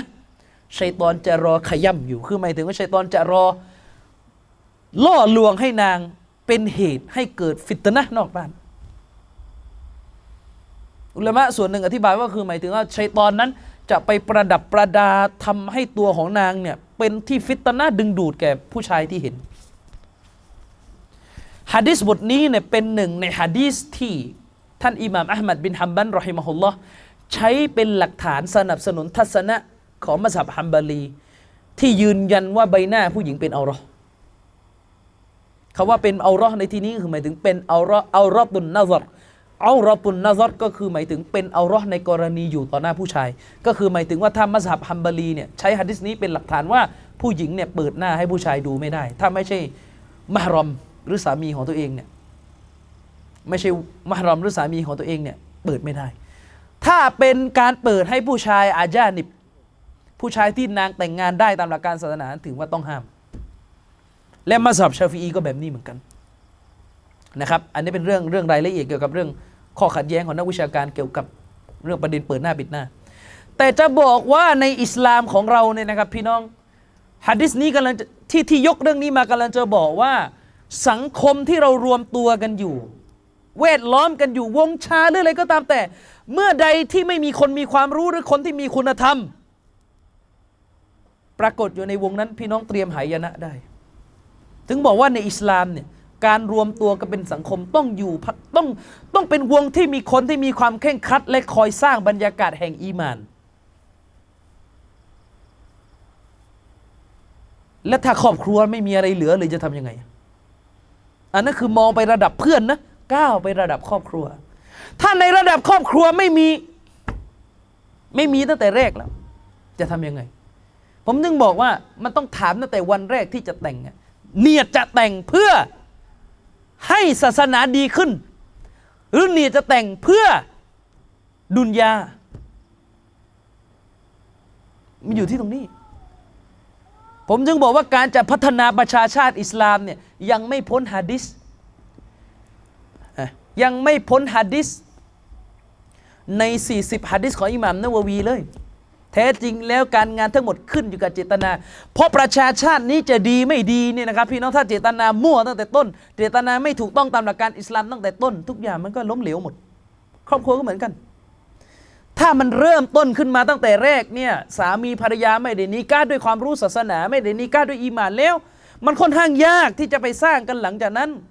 เพราะมันจะเกิดภาวะนี้ครับพี่น้องที่ผมเคยเจอประสบการณ์มา คือตอนนิกะห์เนี่ยต่างฝ่ายต่างไม่ค่อยเอาเรื่องศาสนาเลยพออยู่ไปสักพักอัลลอฮ์ฮิดายะห์หนึ่งในสองสามีภรรยาอาจจะเป็นสามีหรืออาจจะเป็นตัวภรรยาเนี่ยนะเริ่มรู้สึกผิดแล้วเริ่มรู้สึกเตาบะห์แล้วกลับมาเคร่งศาสนาแต่คู่ชีวิตไม่เคร่งในกรณีที่ผู้ชายกลับมาเคร่งครัดเนี่ยยังออกคำสั่งกับภรรยาได้นะแต่ถ้าภรรยาเคร่งครัดแต่ผัวยังอยู่ที่เดิมผัวยังย่ำอยู่กับที่แต่งงานมา20ปีก็อยู่ที่เดิมลำบากครับลำบากจริงๆผู้หญิงเนี่ยเขาน่าจะลำบากเลยที่จะไปคอนโทรลบังคับสามีให้กลับมาอยู่ในหลักการศาสนาที่เคร่งครัดลำบากครับสิ่งที่อยากจะบอกประการที่หนึ่งที่จะต้องมีในครอบครัวบรรยากาศความรู้ศาสนาต้องมีที่น้องไปสำรวจบ้านพี่น้องมีพี่น้องโทรมาถามผมว่าอาจารย์เราจะเลี้ยงลูกยังไงให้อยู่ในศาสนาทั้งที่ผมยังไม่ได้นิกาห์นะและก็หัวข้อวันนี้ก็แปลกมันให้ผมบรรยายทั้งที่ผมยังไม่มีครอบครัวหมายถึงว่ายังไม่ได้นิกาห์แต่ก็พออ่านหนังสือมาเราก็พูดตามหนังสือที่นักวิชาการที่เขาแต่งงานมาแล้วเขียนนั่นแหละมาบอกในบ้านต้องมีบรรยากาศศาสนาครับพี่น้องมีบรรยากาศศาสนายังไงอ่ะคือคู่สามีภรรยาต้องเป็นคนสนใจในศาสนาอยู่แล้วต้องเป็นคนที่ชอบคุยชอบพูดชอบแลกเปลี่ยนเรื่องความรู้ศาสนาชวนกันทำกิจกรรมศาสนาตลอดสร้างบรรยากาศในบ้านตลอดนักวิชาการเขาวางรูปแบบไว้บางท่านก็วางรูปแบบได้ดีพี่น้องครับนี่ถ้ากลับไปนี่ผมขออย่างได้ไหมล่ะผมถามพี่น้องหน่อยที่นั่งกันอยู่ที่นี่อ่านหนังสือกันบ้างไหมหนังสือศาสนาอ่านบ้างไหมอ่านบ้างไหมครับอ่านไหมครับไม่เลยอ่านมีบอกว่าอ่านเอาว่ามีทั้งอ่านและมีทั้งไม่อ่านพี่น้องครับผมเนี่ยไม่รู้จะพูดยังไงแล้วนะผมอยากจะรณรงค์ให้พี่น้องอดทนและเปลี่ยนนิสัยให้เป็นคนรักการอ่านบางทีพี่น้องฟังบรรยายศาสนามันอาจจะไม่ได้อะไรมากพี่น้องยอมรับไหมครับตอนนี้งานบรรยายศาสนาเริ่มเป็นงานวัดขึ้นทุกวันแล้วเอาตรงๆยอมรับไหมในงานบรรยายศาสนาจำนวนมากตอนนี้กลายเป็นงานวัดคำว่างานวัดในที่นี่คือมันเหมือนกับงานของคนฝั่งฮานุจัดเป็นงานมหรสพคือยังไงล่ะก็มาจัดกันแล้วก็ขายลูกชิ้นแล้วก็ผู้หญิงก็เดินบนไปเกะกะไปแล้วอีหม่านคือมันจะได้แค่ไหนเชียวไอ้ด้านบนก็พูดไปก็พูดไปสิด้านล่างก็เข้าหูไม่คือมันทำให้ความรู้เราไม่เสถียรไม่เพิ่มด้วยบางทีอ่ะและยิ่งบางทีหัวข้อก็ซ้ำๆซากๆเพราะว่าบรรยายแค่เนียดเอาตังเข้าบางทีจัดบรรยายเนียดเอาตังเข้ากองกลางสู่เราฉะนั้นตอนบรรยายหัวข้อคิดเครียดเดี๋ยวคนไม่มาต้องเป็นบรรยายแบบเขาเนี่ยบรรยายแบบลำตัดอ่ะขอโทษเอาหาเขาไว้เอามันเขาไว้เอาตลกเขาไว้ชาวบ้านหัวเราะเดี๋ยวมาแล้วก็บริจาคบ้างแล้วก็อย่าไปซีเรียสอะไรมากต้องขายลูกชิ้นมาเลยคือบรรยายแบบนี้พี่น้องครับจริงๆอุลามะเขาก็ไม่เอาหรอกบรรยายอย่างเงี้ยแต่วันนี้อัลฮัมดุลิลละห์เราบรรยายกันหน้าสู่เราอย่างเงี้ยเราก็นั่งกันตั้งใจฟังจริงๆไม่ได้มีสิ่งรบกวนก็ดีอัลฮัมดุลิลละห์จริงๆผมชอบบรรยากาศแบบนี้มากกว่านะครับคือเวลาเป็นบรรยายแบบงานมัสยิดอย่างเงี้ยค่อนข้างยากที่เราจะได้สาระเนื้อผมจึงบอกพี่น้องไงครับพี่น้องครับถ้าฟังบรรยายเนี่ยผมไม่รู้พี่น้องเล่น YouTube หรือเปล่านะถ้าฟังบรรยายเลือกหัวข้อที่ฟังและเลือกลักษณะที่ฟังด้วยว่าหนึ่งสิ่งที่ฟังมันซ้ำๆซากๆเดิมๆหรือเป็นความรู้ใหม่พี่น้องต้องหาความรู้ใหม่ๆด้วยและสองความรู้จากหนังสืออย่าขาดพี่น้องผมให้แบบนี้ดีกว่านะถ้าจะให้สร้างบรรยากาศในบ้านนะหลังมักริบอ่ะในบ้านทั้งหมดทั้งสามีเนี่ยต้องเป็นอามานะสามีนะถ้ายังทำไม่ได้นี่ก็ลำบากเลยแหละทำบรรยากาศอย่างนี้สิครับพี่น้องในบ้านน่ะคือเวลาอิสลามวางระบบมาในบ้านน่ะดีหมดท่านนบีศ็อลลัลลอฮุอะลัยฮิวะซัลลัมบอกว่าไงช่วงมักริบเนี่ยให้เราเข้าบ้านกันใช่ไหมล่ะแต่คนสมัยนี้ช่วงมักริบหนูไปเกะกะอยู่ที่ไหนไม่รู้บางทีส่วนใหญ่เป็นกันอย่างนั้นสังคมเรามันก็เลยห่างไกลจากศาสนาไงเพราะขาดซุนนะฮ์ท่านนบีหลังมักริบอ่ะพี่น้องเรียกคนในบ้านมาถ้าเป็นหัวหน้าครอบครัวต้องทำให้ได้นะกุลลุกุมรออินกุลลุกุมมัสอูลุน อัรอียะติฮีท่านนบีบอกว่าพวกเจ้าทุกคนเป็นผู้ที่มีหน้าที่ในการรับผิดชอบผู้ที่อยู่ใต้อำนาจของตัวเองและพวกเจ้าทุกคนจะเป็นผู้ที่จะถูกถามในวันกิยามะห์ถึงสิ่งที่ตัวเองรับผิดชอบนะผู้ชายก็รับผิดชอบคนในครอบครัวเนี่ยเรื่องใหญ่หลังมักริบพี่น้องละหมาดกันเสร็จสมมติสามีภรรยาพ่อแม่ลูกละหมาดกันเสร็จนะมันนั่งตั้งวงแล้วก็ให้ใครก็ได้สลับกันวันไหนก็เลือกเอาเป็นเวรไปหยิบหนังสือศาสนามาอ่านทีละหน้าสองหน้าเดี๋ยวมันก็หมดทำได้ไหมเนี่ยหรือยังทำไม่ได้อีกคือจะให้อ่านจะให้มานั่งอ่านบางคนก็ขี้เกียจโอ้ไม่ไหวอาจารย์ยิ่งบางคนเนี่ยขอโทษพอเป็นหนังสือสัก 400-500 หน้าโอ้ไม่ไหวอาจารย์ปวดหัวมันหนาหนังสือแบบนั้นหนาบางคนก็บ่นหนังสือผมมานะหนังสือผมมันใหญ่ผมเคยทำหนังสือเล่มนึงพี่น้องหลักศรัทธาเนี่ยสมัยตอนที่ทีวีมุสลิมยังมีผมเคยเอาหนังสือหลักศรัทธาที่ผมเขียนมันหลักศรัทธาคือรูกลอิหม่าน6 ข้อเนี่ยเอามาสอนออกทีวีนะพี่น้องสัปดาห์นึงที่ผมเอามาบรรยายตามหนังสือที่เขียนเอามาบรรยายเสริมออกทีวีเนี่ยนะสัปดาห์นึงใช้ประมาณแผ่น2แผ่นเองผมถามพี่น้องจริงๆ7วันนี่อ่านหนังสือ2แผ่นนี่ไม่ไหวเลยฮะคือพี่น้องครับถ้าไม่ไหวอีกเนี่ยผมไม่รู้จะพูดยังไงพี่น้องผมพูดให้พี่น้องคิดสั้นๆอัลลอฮ์ประทานอิสลามมาเนี่ยประทานเป็นหนังสือใช่ไหมล่ะคือหมายถึงอัลกุรอานนี่เป็นหนังสือใช่ไหมพี่น้องคิดสิครับพระองค์มีความสามารถที่จะประทานศาสนาประทานวะฮีของพระองค์ด้วยรูปแบบต่างๆได้อยู่แล้วแต่อะไรคือฮิกมะห์ที่พระองค์ประทานวะฮีของพระองค์ผ่านตำราคือผ่านหนังสือเป็นหนังสืออัลกุรอานเป็นตัวเล่มมุศฮัฟอัลกุรอานคือเราต้องอ่านกุรอานคือสิ่งที่เป็นธรรมนูญของมุสลิมที่จะต้องใช้อ่านและเป็นไปได้เลยครับมุสลิมจะอยู่กันแบบไม่อยากอ่านหนังสือในเมื่อวะฮีนี่อยู่ที่มุศฮัฟอยู่ที่เล่มที่ต้องอ่านหะดีษนบีก็ต้องอ่านมันไม่มีไงหะดีษนบีเทใส่น้ำกินแล้วก็มีไหมมันไม่มีหะดีษนบีเทใส่น้ำกิน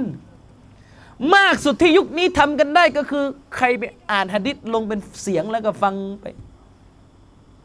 แต่ผมบอกไว้เลยนะครับพี่น้องยังไงก็ไม่ลึกซึ้งเท่ากับการเห็นเป็นตัวอักษรเห็นเป็นการอ่านผมถามพี่น้องสั้นๆสมมุติมีโรงเรียนนึงเขาเปิดโรงเรียนนะเอาเปิดโรงเรียนนะพี่น้องและเขาบอกว่าพวกคุณส่งลูกมาเรียนนะเราไม่มีหนังสือให้นะเรียนกันแบบฟังหูเปล่าแล้วกลับไม่ต้องจดพี่น้องจะส่งลูกไปเรียนไหมส่งไหมครับโรงเรียนเนี่ยเปิดโรงเรียนนะจะโรงเรียนสามัญหรือศาสนาก็ตามแต่เปิดและบอกชัดเจนหลักสูตรโรงเรียนนี้ไม่มีเอกสารประกอบการเรียน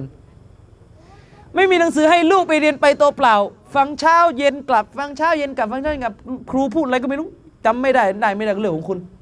พี่น้องจะส่งลูกไปเรียนไหมครับส่งไหมไม่แล้วศาสนาเนี่ยฟังกันมาจะไม่มีหนังสือไม่มีเอกสารไม่ขีดไม่เขียนกันเลยล่ะที่พี่น้องไม่ส่งลูกเรียนโรงเรียนแบบนี้เพราะอะไรเพราะพี่น้องอยากเกณฑ์เชื่อมั่นว่าโรงเรียนนี้ไม่มีคุณภาพแล้วเรียนไปไม่ได้เข้าหัวเนี่ยเอาแล้วศาสนาเนี่ยฟังกันมาตลอด10 ปี20 ปีนี่อยู่กันแบบไม่มีเอกสารเลยแล้วมันจะเข้าหัวมันจะตกผลึกไหมล่ะครับฝากให้คิดฉะนั้นบรรยากาศในบ้านมันจะต้องเป็นบรรยากาศแบบมีการสร้างอีหม่านตลอดอันนี้ประการที่1สำคัญและเรื่องนี้ต้องมอบหมายให้หัวหน้าครอบครัวคือผู้ชายคุณเป็นเสมือนคนขับรถน่ะบ้านถ้าเปรียบเสมือนรถเนี่ยคุณเป็นคนกำหนดนะว่าจะลงเหวหรือไม่ลงเหวคืออยู่ที่พวงมาลัยที่คุณเลี้ยวอ่ะถ้าในบ้านคุณไม่มี power เลยไม่มีอำนาจเลยในการจะสอนสั่งลูกลำบากครับดังนั้นคุณต้องมีภาวะผู้นำในบ้านอย่างมากถึงคราวจะเด็ดขาดก็ต้องเด็ดขาดถึงคราวจะเขาเรียกว่าอ่อนโยนก็ต้องอ่อนโยนถึงคราวจะตลกเล่นอย่างพอควรตลกอย่างพอควรก็เล่นไปนะครับฉะนั้นบรรยากาศในบ้านจะต้องดีเวลาเราบอกว่าบรรยากาศในบ้านจะต้องดีด้วยกับการพูดการสอนการคุยเรื่องศาสนากันตลอดนี่นะครับพี่น้องมันจะควบคู่อัตโนมัติเลยว่าบรรยากาศในบ้านในลักษณะสิ่งที่ผิดหลักการศาสนาก็จะต้องห้ามมีด้วย และทุกวันนี้ผมพูดไว้เลยนะครับพี่น้องครอบครัวของมุสลิมของเราทุกวันนี้ที่เป็นกันอยู่มันห่างไกลมากกับแบบฉบับครอบครัวที่ท่านนบีสั่งใช้ห่างไกลมากครับพี่น้องในบ้านของมุสลิมตอนนี้ทุกอย่างมันตะซาฮุลมันสะเพร่าไปหมดในเรื่องการละเมิดหลักการศาสนานะครับมันสะเพร่าไปหมดผมเองที่พูดอยู่ก็ไม่สามารถที่จะยืนยันว่าบ้านผมนี่เพอร์เฟกต์ไม่ใช่เราพูดมาเราก็เพื่อต้องการจะรณรงค์ให้ทุกคนช่วยกันแก้สิ่งที่เป็นความผิดบางอย่างที่มันไม่เล็กแต่เราชินจนกระทั่งเราคิดว่ามันเล็กเนี่ยเราต้องช่วยกันแก้ครับในบ้านท่านนบีศ็อลลัลลอฮุอะลัยฮิวะซัลลัมบอกว่าไงเรื่องรูปเรื่องภาพอย่าแขวนเรื่องนี้ต้องยอมรับนะครับสู้กันนานผมเองนี่กว่าจะสู้กับคนในบ้านออกเนี่ยลำบากบางทีคนสมาชิกในบ้านคนนี้เข้าใจเรื่องรูปอีกคนนึงไม่เข้าใจเราไปเอารูปออกบางไปตั้งใหม่อีกอะไรเงี้ยก็ต้องสู้ตลอดยิ่งมีกันหลายหัวในบ้านนี่ยิ่งปัญหาเรื่องรูปนี่เรื่องใหญ่ครับเรื่องรูปนี่เรื่องใหญ่บ้านที่ไม่มีมะลาอิกะห์เข้าบ้านนั้นก็ขาดเราะห์มะห์ครับพี่น้องอัชดุนนาซิอาซาบันยอมัลกิยามะห์อัลมุซอวิรุนท่านนบีศ็อลลัลลอฮุอะลัยฮิวะซัลลัมพูดพี่น้องครับเรื่องเนี้ยพี่น้องต้องระวังเรื่องรูปสิ่งที่ผมอยากจะย้ำมากพี่น้องครับไอ้เรื่องรูปวาดรูปสัตว์รูปวาดคนรูปสัตว์เลยเนี่ยที่เป็นรูปวาดเนี่ยอย่างน้อยพี่น้องห้ามเลยนะอันนี้ไม่ได้นักวิชาการเขาไปเถียงกันเรื่องรูปที่มันอยู่ในกล้องแบบนี้อันนี้อีกเรื่องนึงแต่เราต้องระมัดระวังเรื่องพวกนี้กันนะครับเรื่องรูปประการที่สองพี่น้องครับผมเข้าใจว่ามันเป็นเรื่องยากยิ่งถ้าแบบพี่น้องมีสมาชิกในบ้านเยอะเนี่ยโอ้โหคุมลำบากทีวีนี่คือตัวหายนะของบ้านผมบอกไว้เลยครับทีวีนี่คือตัวหายนะของบ้านทีวีนี่คือตัวหายนะของบ้านครับการมีทีวีเนี่ยพี่น้องครับถ้าพี่น้องมีและพี่น้องใช้เปิดรายการศาสนาอย่างเดียวเนี่ยมันก็ยังเป็นอะไรที่ยอมรับกันได้นะแต่ไม่รู้กี่คนจะทำกันได้สิมีเสียงตะโกนมาว่ายากเมื่อยากก็เตรียมหายนะผมพูดได้แค่นี้พี่น้องครับทีวีทุกวันเนี้ยเต็มไปด้วยแผนการที่ต้องการทำลายลูกหลานมุสลิมอะไรชั่วร้ายอะไรเสื่อมถอยเนี่ยอยู่ในทีวีหมดเลยพี่น้องอย่าคิดนะพี่น้องอย่าคิดนะว่าข่าวอ่ะพี่น้องอย่าคิดนะว่าข่าวอ่ะมันจะไม่มีภัยข่าวทุกวันนี้ยังมีภัยเลยครับพี่น้องไม่ต้องพูดถึงเนื้อหานะพูดถึงพิธีกรข่าวอ่ะพิธีกรข่าวทุกวันนี้ยังแต่งตัวไม่เรียบร้อยเลยครับ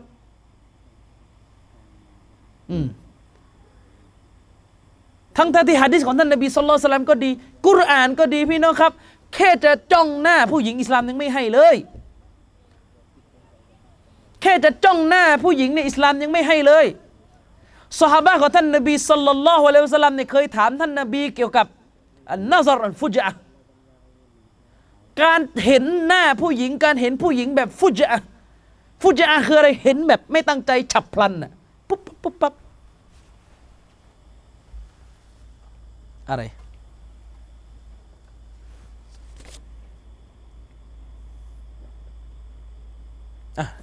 คำถามมาแล้ว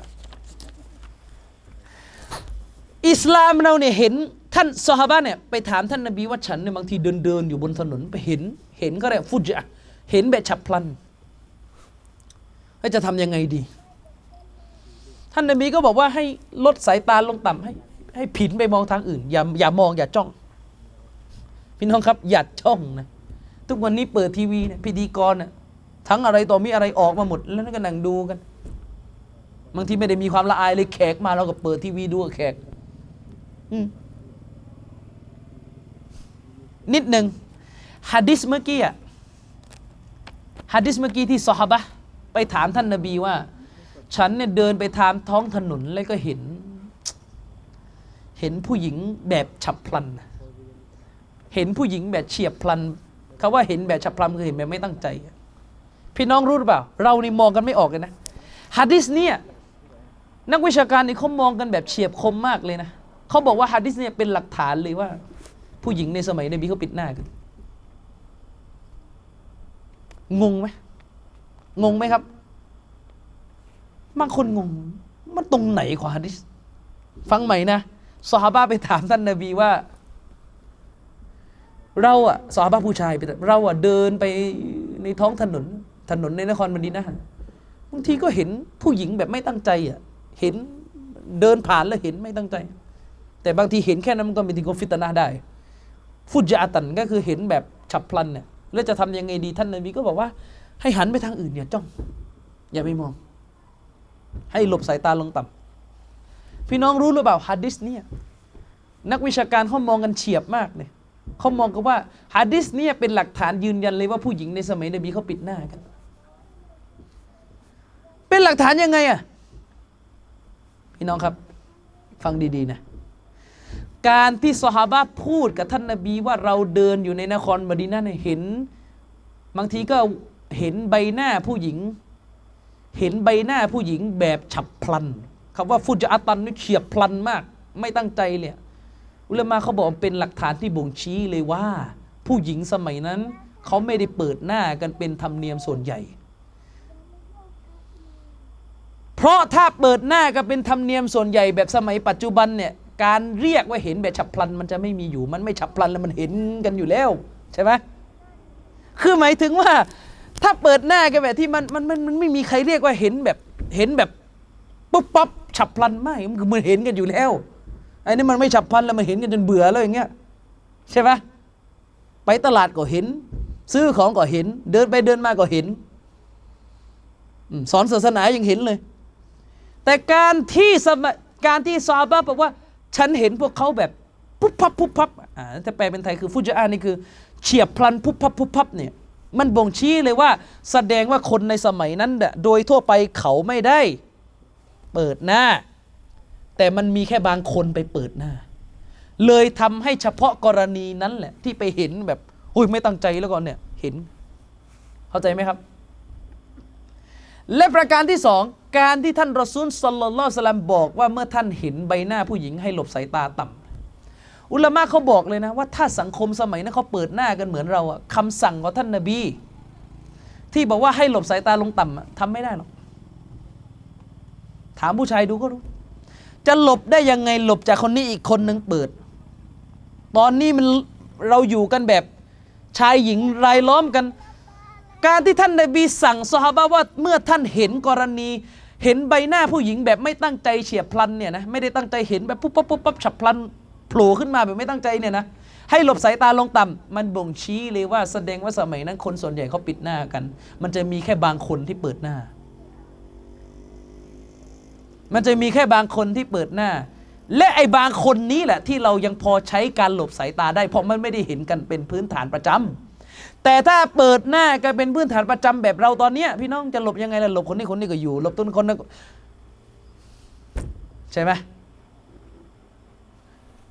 ฉะนั้นแล้วนะครับพี่น้องเรื่องในบ้านมัสยิดในบ้านเนี่ยทีวีนี่ผมไม่รู้จะพูดยังไงแล้วผมรู้ว่ามันยากครับพี่น้องการมีทีวีอยู่ในบ้านแล้วก็เปิดอะไรเรื่อยเปื่อยนี่พี่น้องคือพี่น้องกำลังเอาสิ่งที่เป็นพิษเป็นภัยกับศาสนาเข้าบ้านครับยิ่งไปกว่านั้นถ้าในทีวีเนี่ยมีไอ้พวกช่องอะไรเนี่ยช่องอะไรช่องทำนายไทยทักหรือแม้กระทั่งหนังสือพิมพ์นะหะดีษท่านนบีก็พูดชัดเจนอยู่แล้วว่าคนที่ไปฟังการทำนายไทยทักเนี่ยลัมตุกบันซอลาตุน40ไลละใครที่ไปฟังหมอดูหมอเดาทำนายเนี่ยนะต่อให้ไม่เชื่อก็ถึงฟังอย่างเดียวนะละหมาด40คืนไม่ถูกตอบรับแล้วคือ200ว่าตัวอัลเลาะห์ไม่รับผลบุญไม่ให้ผลบุญไม่ถูกไม่รับอามันนะอุลามะเขาบอกว่าการเอาไอ้พวกหนังสือไม่ว่าจะเป็นหนังสือพิมพ์หรือหนังสืออะไรก็ตามแต่ที่มันมีเรื่องการทำนายชะตาราศีเข้าบ้านเนี่ยนะครับพี่น้อง เท่ากับพี่น้องกำลังเอาหมอดูนั่งอยู่ในบ้านแล้วก็ทีวีสารพัดอย่างฉะนั้นผมจึงบอกพี่น้องนะครับในอิสลามเราเนี่ยนะครับท่านนบีบอกว่าใครทำดีและเป็นเหตุให้คนทำดีตามคุณก็ได้ผลบุญเพราะ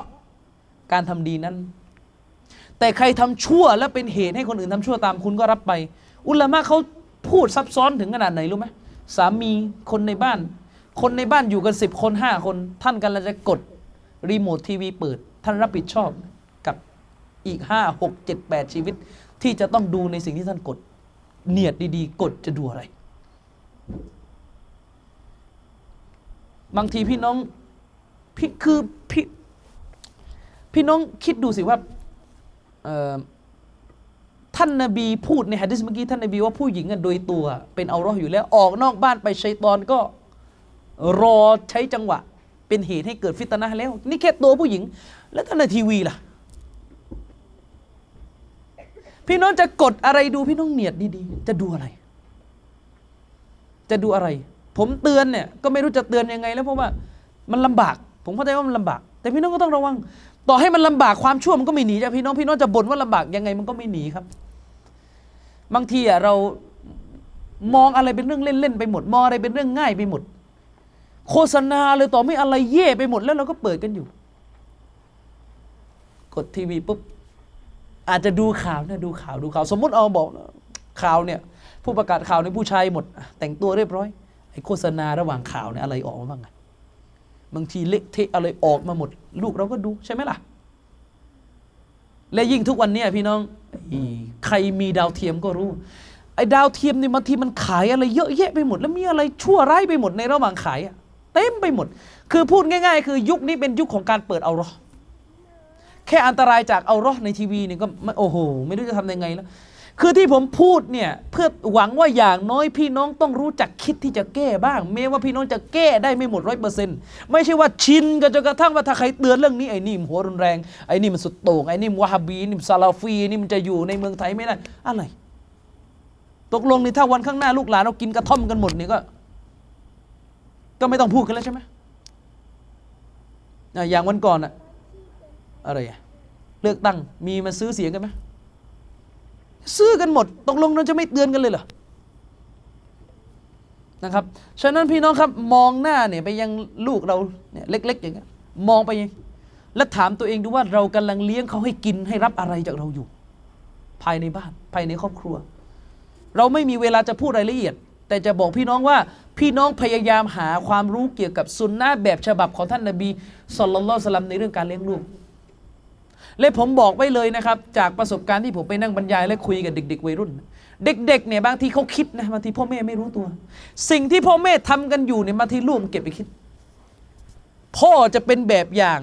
ให้ลูกไม่ได้แล้วลูกจะอยู่ในศาสนาอย่างไงเด็กนี่บางทีคิดนะพ่อเนี่ยก็คิดแต่เรื่องของตัวเองวุ่นอยู่แต่กับเรื่องสังคมการงานหน้าที่การเมืองเศรษฐกิจผู้หลักผู้ใหญ่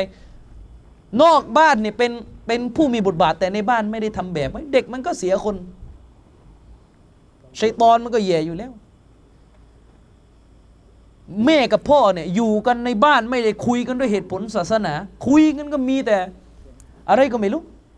สิ่งเหล่านี้ล้วนแล้วแต่มันกระทบต่อการเลี้ยงลูกและสุดท้ายเนี่ยนะครับพี่น้องลูกของเราออกไปใช้ชีวิตในสังคมก็ไปเป็นภาระสังคมไปก่อกวนในสังคม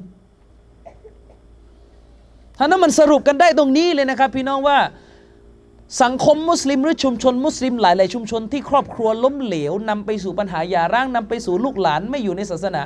มาจากการขาดความรู้ของคนในครอบครัวไม่มีที่เขาเรียกว่าไม่มีการศึกษาแต่ในอิสลามคำว่าไม่มีการศึกษามันไม่ใช่ว่าไม่มีการศึกษาด้านสามัญอย่างเดียวไม่มีการศึกษาเรื่องศาสนาก็ตายได้นะครับพี่น้องก็คงจะฝากทิ้งท้ายบรรยายเท่านี้ไว้นะครับเนื่องจากเวลาเราไม่ได้ใช้กันเยอะเดี๋ยวผมต้องกลับไปยะลาต่อก็ถือว่าเป็นการมาบรรยายสั้นๆย้ำตรงนี้นะครับพี่น้องบรรยากาศในครอบครัวเนี่ยทำให้มันอยู่ในหลักการศาสนาให้ได้สุดความสามารถพี่น้องต้องเช็คบางทีเราบอกว่าเราเนี่ยเรียนซุนนะห์กันมาแต่บางทีอะไรเลอะเทอะออกไป Facebook ก็ต้องระวังฉะนั้น2 อย่างสร้างบรรยากาศในศาสนาให้มีการอุ่นเครื่องอยู่ตลอด กับสิ่งที่มันเป็นมะซียะห์ในบ้านต้องตัดออกไปให้มากครับชาวสลัฟถึงบอกไงว่าก่อนจะเรียนศาสนาให้เรียนมารยาทโดยเฉพาะอย่างยิ่งมารยาทกับคนในบ้านนี่สำคัญนะท่านนบีบอกว่าคนที่ดีที่สุดในหมู่พวกท่านก็คือคนที่ปฏิบัติดีกับครอบครัวผู้ชายนี่สำคัญนะครับอย่าใช้ความรุนแรงตบตีภรรยาในอย่าอิสลามห้ามอันนี้ฝากไว้นะครับครอบครัวเนี่ยสำคัญแล้วก็อย่างยิ่งโดยเฉพาะอย่างยิ่งผู้ชายเนี่ยศาสนาให้ผู้หญิงตออะห์ต่อตัวเองเนี่ยอันนี้ถูกต้องแต่อย่าฉกฉวยความตออะห์อย่าฉกฉวยว่าภรรยาต้องเชื่อฟังแล้วตัวเองก็บุเรขอโทษตัวเองเนี่ยก็คือไม่ได้เรื่องยังไงล่ะครับอยู่ไม่ได้ทำอะไรการงานก็ไม่ทำอะไรก็ไม่ทำอย่างเงี้ยอยู่ขี้เกียจศาสนาก็ไม่ได้สนใจอะไรอยู่ไปวันๆอย่างเงี้ยอย่าวันกิยามะห์ทำรับผิดชอบต่ออัลเลาะห์ซุบฮานะฮูวะตะอาลามากๆเลยนะครับอันนี้ก็ฝากไว้อ่ะคำถามนะครับเรื่องการตีลูกอิสลามวางกรอบอย่างไรบ้างเราก็ทราบกันดีนะครับเรื่องของการตีลูกเพื่อสั่งสอนในกรณีที่ลูกไม่ละหมาดอายุครบตามจำนวนที่ท่านนบีสอนไว้เนี่ยอันนั้นก็ตีส่วนลูกไม่ละหมาดแต่การตีเนี่ยพี่น้องคือหมายถึงว่าตีเนี่ยในอิสลามเขาได้เป้าหมายการตีคือตีเพื่อให้บทเรียนไม่ใช่ตีเพื่ออาฆาตหรือเป็นสร้างบาดแผลเป็นปมแก่เด็กการตีในอิสลามนี่เขาเรียกว่าตีลูกไม่ได้ตีเพื่อให้ลูกเป็นแผลแล้วก็ขับแค้นแม่ไปยันโตไม่ใช่แต่ตีเพื่อให้ลูกเข้าใจถึงสิ่งที่จะสื่อออกไปว่าถ้าไม่ทำแบบนี้ทำไมมันต้องมีบทลงโทษการเลี้ยงลูกพี่น้องมันมีสเต็ปของมันเด็กในช่วงที่กำลังอยู่เนี่ยเล็กๆแบบนี้หรือป.4 ป.5 เนี่ยเป็นช่วงที่การใช้เหตุผลมันยังไม่มีมากเพราะสมองของเขายังไม่เต็มที่ยังไม่โตเต็มที่เด็กที่อยู่ในช่วงเวลานี้จึงต้องใช้การตีเพื่อเป็นการทำให้เกิดความกลัวและความชาชินที่จะไม่ฝ่าฝืนแต่เมื่อโตแล้วเนี่ยการตีบางครั้งก็ต้องดูประโยชน์ด้วยว่าจะเกิดหรือไม่พอมันเข้ามัธยมแล้วเนี่ยการคุยด้วยหลักการคุยด้วยเหตุผลเป็นสิ่งที่สำคัญเพราะเด็กช่วงนั้นมันโตแล้วการตีเนี่ยไม่ใช่สิ่งที่เขาเรียกว่าจะได้ประโยชน์เสมอไปนะมันต้องดูเป็นจังหวะยิ่งถ้าอายุมากแล้วเนี่ยมันไม่ใช่เรื่องที่เออาแล้วก็จะตีจะฟาดอย่างเดียวยิ่งถ้าอายุมากผมจะบอกการสร้างบรรยากาศศาสนาในบ้านสำคัญที่สุดต้องมีการพยายามสร้างบรรยากาศอยู่ตลอดนะครับและก็การคิดคำนึงถึงเพื่อนที่ลูกเราไปคบจะส่งไปเรียนที่ไหนอย่างไรเนี่ยปัญหาครับผมถึงบอกว่าอันนี้เป็นอามานะห์ของผู้ที่สร้างโรงเรียนอิสลามด้วยนะว่าถ้าจะตั้งโรงเรียนประชาชนเนี่ยคาดหวังกับโรงเรียนว่าโรงเรียนเนี่ยจะเป็นหนึ่งในบรรยากาศที่ทำให้ลูกได้ศาสนาฉะนั้นใครในอนาคตจะเนียดไปทำโรงเรียนเนี่ยอย่าเนียดแค่ว่าจะเอาตังค์อย่างเดียวนะพอเห็นมาเยอะแล้วโรงเรียนมุสลิมบางทีคุณภาพมันแย่มากส่งลูกไปเรียนบางทีเละกว่าเดิมอีกแต่ชาวบ้านเนี่ยเขาคิดดีกันส่งไปเนี่ยปรากฏว่าไปรวมหัวสมหัวอย่างที่โรงเรียนไม่ใช่ฉะนั้นให้ดูลูกพี่น้องจากหะดีษนบีเมื่อกี้ที่ว่าคนเนี่ยศาสนาเขามันก็จะเป็นศาสนาของเพื่อนเขาด้วยก็คือหมายถึงว่าจะดูว่าลูกเนี่ยเป็นยังไงก็ดูเพื่อนบางทีลูกเราอยู่ต่อหน้าเราผ้าพับนะแต่ว่าอยู่นอกบ้านเนี่ยกลายเป็นลิงเป็นข้างฉะนั้นให้ดูว่าเพื่อนเขาเป็นยังไงแล้วก็จะดูได้ว่าลูกเราเป็นยังไงฉะนั้นเวลาลูกโตแล้วเนี่ยบรรยากาศในบ้านเรื่องของการสร้างบรรยากาศให้มีการอีหม่านอันนี้สำคัญที่สุดนะครับการมาละหมาดมัสยิดของผู้ชายวาญิบไหมครับอันนี้เป็นมัสอะละห์ที่มีการเห็นต่างมีการขัดแย้งกันในหมู่นักวิชาการทัศนะที่ผมให้น้ำหนักนะครับพี่น้องฟังให้ดีนะคือถ้าผู้ชายได้ยินการอาซานด้วยปากเปล่าแล้วพี่น้องปากเปล่าไม่เอาไมค์นะคือไมค์นี่มันไปได้หมดแหละเพราะว่าหุกมไมค์เนี่ยไม่มีในยุคสลับเวลาคุยกันเรื่องวาญิบไม่วาญิบเนี่ยคือไม่ได้คุยกันในยุคสลับไม่มีไมค์ผมให้หลักง่ายๆก็คือส่วนที่ผมยึดนะถ้าเพศชายได้ยินเสียงอาซานด้วยปากเปล่าอันนั้นวาญิบต้องละหมาดถ้าไม่มีเหตุขัดข้องอะไรอุซรอะไรเนี่ยวาญิบต้อง ต้องละหมาดแต่ก็ต้องปากเปล่าด้วยนะอันนี้ก็เป็นทัศนะที่ผมคิดมีน้ำหนักที่สุดนะครับอันนี้เป็นปัญหาเห็นต่างก็ตอบสรุปโดยคร่าวๆแล้วกันนะครับเวลาเราไม่มีมาอีกแล้วการปิดหน้าของผู้หญิงถือว่ามีหลักฐานสนับสนุนไหม จะให้ตอบอีกไหมจริงๆเมื่อกี้ก็พูดไปบ้างแล้วนะพี่น้องครับการปิดหน้าของผู้หญิงมีหลักฐานสนับสนุนไหมเนี่ยอันเนี้ยไม่ได้ถามว่าปิดแบบวาญิบหรือปิดแบบสุนัต การปิดหน้านิดนึงการปิดหน้าพี่น้องถ้าปิดแบบสุนัตอันนี้ไม่มีขัดแย้งในหมู่นักวิชาการอันนี้ไม่มีขัดแย้งในหมู่นักวิชาการนะครับถ้าปิดหน้าโดยมองว่าการปิดหน้าของผู้หญิงเป็นสุนนะที่ส่งเสริมเนี่ยอันนี้ไม่มีการขัดแย้งในหมู่นักวิชาการนักวิชาการทั้งหมดไม่นับพวกเพี้ยนอะไรนะนักวิชาการทั้งหมดถือว่าการปิดหน้าในอย่างน้อยที่สุดขั้นต่ำที่สุดของมันก็คือมันเป็นสุนนะมันเป็นสิ่งที่มุสตะฮับสิ่งที่ส่งเสริมอย่างมากสำหรับมุสลิมะที่จะต้องกระทำแต่มาขัดแย้งในส่วนที่ว่าแล้วมันเป็นวาญิบหรือไม่แต่มาขัดแย้งในส่วนที่ว่าแล้วมันเป็นวาญิบหรือไม่พี่น้องครับผมยึดและมั่นใจด้วยว่าการปิดหน้าเป็นวาญิบอันนี้ผมนะแล้วก็ค่อนข้างจะเชื่อด้วยว่าทัศนะที่บอกไม่วาญิบอ่อนน้ำหนักมากถ้าพี่น้องจะถามว่าและที่ว่าเป็นวาญิบมีหลักฐานไหมมีใครบอกว่าไม่มีเนี่ยแสดงว่าไม่ได้อ่านอะไรมาเลยหะดีษเมื่อกี้ในสุนันติรมิซีต้นที่หนึ่งยกไปแล้วแท้จริงผู้หญิงคือเอาเราะห์ท่านนบีบอกผู้หญิงคือเอาเราะห์ก็หมายถึงผู้หญิงต้องปิดไงเพราะเอาเราะห์มันคือการปิดใช่ไหมครับเวลาเราบอกว่าหัวเข่าคือเอาเราะห์เนี่ยพูดทำไมก็คือพูดเพื่อจะรู้ว่าถ้าหัวเข่าเป็นเอาเราะห์มันก็ต้องปิดนะท่านนบีศ็อลลัลลอฮุอะลัยฮิวะซัลลัมบอกว่าอัลมัรอะตุเอาเราะตุนผู้หญิงเนี่ยคือเอาเราะห์แล้วท่านนบีก็บอกเมื่อนางออกจากบ้านนางก็เป็นเหตุของฟิตนะห์ถามหน่อยเวลาผู้หญิงออกจากบ้านส่วนไหนที่สร้างฟิตนะห์ถ้าไม่ใช่ใบหน้าส่วนไหนก็ต้องตอบว่าก็คือส่วนของใบหน้าใช่ไหมครับอันนี้คือต้นที่หนึ่งหะดีษนี้เป็นหะดีษที่ท่านอิหม่ามอะห์มัดบินฮัมบัลรอฮิมะฮุลลอฮ์ใช้เป็นหลักฐานเลยนะครับว่าผู้หญิงเนี่ยเป็นเอาเราะห์ทั้งตัวเลยแม้กระทั่งฝ่ามือก็คือต้องปิดหมดในกรณีที่อยู่ต่อหน้าเพศชายคือเวลาเราพูดถึงเอาเราะห์นะพี่น้องเอาเราะห์เนี่ยแบ่งเป็น3ชนิดฟังให้ดีนะครับเอาเราะห์เนี่ยแบ่งเป็น3ชนิดเอาเราะห์ชนิดที่1เขาเรียกเอาเราะห์โดยธรรมชาติผมพูดแบบภาษาไทยง่ายๆเลยนะเอาเราะห์โดยธรรมชาติซึ่งมันจะต้องปิดอันเนื่องมาจากว่าถ้าไม่ปิดเนี่ยถือว่าต่ำซามและน่าละอายเช่นเอาเราะห์โดยธรรมชาติก็คืออวัยวะเพศของเราอันนี้คือมันต้องปิดเพราะมันเป็นเกียรติของมนุษย์นะถ้าไม่ปิดเนี่ยถือว่าต่ำซามและน่าละอายอันนี้คือพวกเช่นอวัยวะเพศบั้นท้ายอย่างเงี้ยเป็นต้นหน้าอกอันนี้มันเป็นเอาเราะห์โดยฟิตเราะห์โดยธรรมชาติคือมันต้องปิดมันไม่ปิดไม่ได้เป็นเรื่องที่มันต่ำซามนะใครไม่ปิด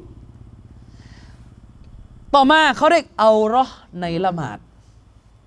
เอาเราะห์ในกรณีที่ละหมาดก็จะอีกอย่างนึงกรณีผู้หญิงเอาเราะห์ในละหมาดเนี่ยเวลานางละหมาดแล้วไม่มีผู้ชายมาป่วนเปี้ยนณที่ละหมาดนะเช่นละหมาดอยู่บ้านอย่างเงี้ยกรณีเอาเราะห์ในละหมาดเนี่ยใบหน้าและฝ่ามือถือว่าไม่ใช่เอาเราะห์ในละหมาดสำหรับผู้หญิงเพราะว่าก็คือไม่มีฟิตนะห์อะไรทั้งสิ้นในกรณีนั้นฉะนั้นในการละหมาดจึงอนุญาตให้มุสลิมะเปิดเผยใบหน้าและฝ่ามือได้ส่วนอีกอันนึงเขาเรียกว่าเอาเราะห์ในกรณีที่อยู่หน้าเพศชายที่แต่งงานได้เอาเราะห์กรณีนี้ เอาเราะห์กรณีนี้นะครับพี่น้องอุลามะส่วนใหญ่เลยถ้าผู้หญิงอยู่ต่อหน้าเพศชายที่นางละหมาดนางนิกะห์ได้เนี่ยนะอุลามะส่วนใหญ่อย่างน้อย4มัซฮับสมาชิกของ4มัซฮับเนี่ยส่วนใหญ่เนี่ยบอกว่าปิดหมดเลย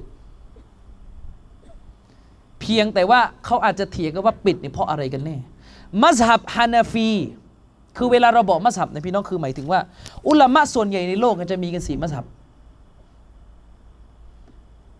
มัซฮับฮานาฟีเนี่ยเขาจะมีตัวบทที่รู้กันเลยในหนังสือของพวกเขาเลยว่าเขาเรียกว่าเขาจะใช้สำนวนว่าตุมนะชาบะหญิงสาวเนี่ยถูกห้ามอันกัชฟีวัจฮิฮาถูกห้ามจากการที่นางเนี่ยจะไปเปิดหน้าให้ชายอื่นเห็นไม่ได้ผู้หญิงเนี่ยจะถูกหักห้ามในเรื่องนี้ไม่ให้เปิดลิเข้าฟิลฟิตนะอันเนื่องมาจากความกลัวว่าการเปิดหน้ามันจะนำไปสู่ฟิตนะส่วนมัซฮับมาลิกีก็มีเงื่อนไขอีกว่าถ้าการเปิดหน้าอันนั้นไม่มั่นใจถึงความปลอดภัยแล้วก็ฮารามเปิดแต่มัซฮับมาลิกีนั้นลงรายละเอียดนิดนึงเลยว่าถ้ากรณีที่ผู้ชายกาเฟรเห็นใบหน้าผู้หญิงมุสลิมะอันนี้ห้ามเปิดเลยเขาว่าแรงกันด้วยว่าเป็นเรื่องที่ร้ายแรงมากส่วนมัซฮับชาฟิอีกับมัซฮับฮัมบาลีนี่ชัดเจนว่าผู้หญิงเปิดหน้าส่วนใหญ่ของสมาชิกในมัซฮับบอกเลยว่าเปิดหน้าไม่ได้ในกรณีให้ผู้ชายอื่นเห็นอันนี้คือสิ่งที่ผมยึดและถ้าถามว่าและหลักฐานมันอยู่ไหนอ่ะฟังหลักฐานนะพี่น้องครับเวลาพี่น้องฟังเรื่องในมุสลิมอย่าเพิ่งเครียดผมย้ำอยู่เสมออย่าเพิ่งเครียดครับทุกอย่างมันต้องค่อยๆเป็นค่อยๆไปปฏิบัติยอมรับไหมครับว่าปิดเนี่ยมันดีที่สุดยอมรับไหมหรือมีใครจะมาเถียงว่าเปิดดีที่สุดยอมรับไหมครับว่าปิดดีที่สุดปิดดีที่สุดแต่ว่าพี่น้องก็ค่อยๆพัฒนาตัวเองถ้าวันนี้ยังไม่พร้อมปิดยังลำบากยังเขาเรียกอะไรยังใหม่อยู่ไม่ว่ากันก็เรียนรู้กันไปผมเองก็ไม่สามารถเปลี่ยนคนรอบข้างให้ปิดได้หมดแต่เราพูดกันด้วยหลักการหลักฐานก่อนพี่น้องครับในอัลกุรอานเนี่ยมันเป็นอย่างนี้คุยกันเรื่องหลักฐานนิดนึงผมถามพี่น้องหน่อยเวลาอัลลอฮฺตะอาลาสั่งอะไรหรือรอซูลสั่งอะไรเนี่ยพื้นฐานเดิมของคำสั่งนั้นเป็นวาญิบหรือเป็นสุนัตตอบหน่อยตอบหน่อยครับเข้าใจคำถามไหมครับเวลาอัลลอฮฺตะอาลาบอกว่าทำแบบนี้หรือรอซูลบอกว่าจงทำแบบนี้แต่ไม่ได้บอกนะว่าที่สั่งนี่วาญิบหรือสุนัตบอกให้ทำอย่างเดียวพื้นฐานเดิมถือว่าเป็นวาญิบหรือสุนัตถือว่าเป็นวาญิบเพราะนี่คือสิทธิของพระผู้เป็นเจ้าพื้นฐานเดิมคือเมื่ออัลลอฮฺตะอาลาสั่งอะไรจะต้องเป็นวาญิบเสียก่อนเว้นแต่จะมีหลักฐานอีกต้นหนึ่งมาขยายความว่ามันไม่ใช่วาญิบอันนั้นถือว่าแสดงว่าตรงนั้นสั่งแบบไม่วาญิบคำถามมีอยู่ว่าแล้วมีไหมอัลกุรอานหรืออัลหะดีษที่สั่งให้ปิดหน้าเนี่ยมีไหมยังไม่ต้องบอกยังไม่ต้องถามมันนะว่าสั่งตรงนั้นนะวาญิบหรือไม่วาญิบเอาว่าสั่งให้ปิดหน้าเนี่ยมีไหมครับมีใครมาบอกว่าไม่มีเนี่ยเลอะเทอะมีมันดูหลักฐานเอาสัก2บทพอแล้วไม่มีเวลาลงเยอะนะหลักฐานต้นที่1อยู่ในอัลกุรอานเขาเรียกว่าอุลามะจะใช้คำว่าเป็นอายะตุลจิลบาบอยู่ในสุเราะห์อัลอะห์ซาบพี่น้องผมให้หลักอย่างนี้ก่อนภรรยานบีเนี่ยวาญิบปิดหน้าไม่มีข้อโต้แย้งไม่มีข้อโต้เถียงในหมู่นักวิชาการนะภรรยานบีนี่วาญิบปิดหน้า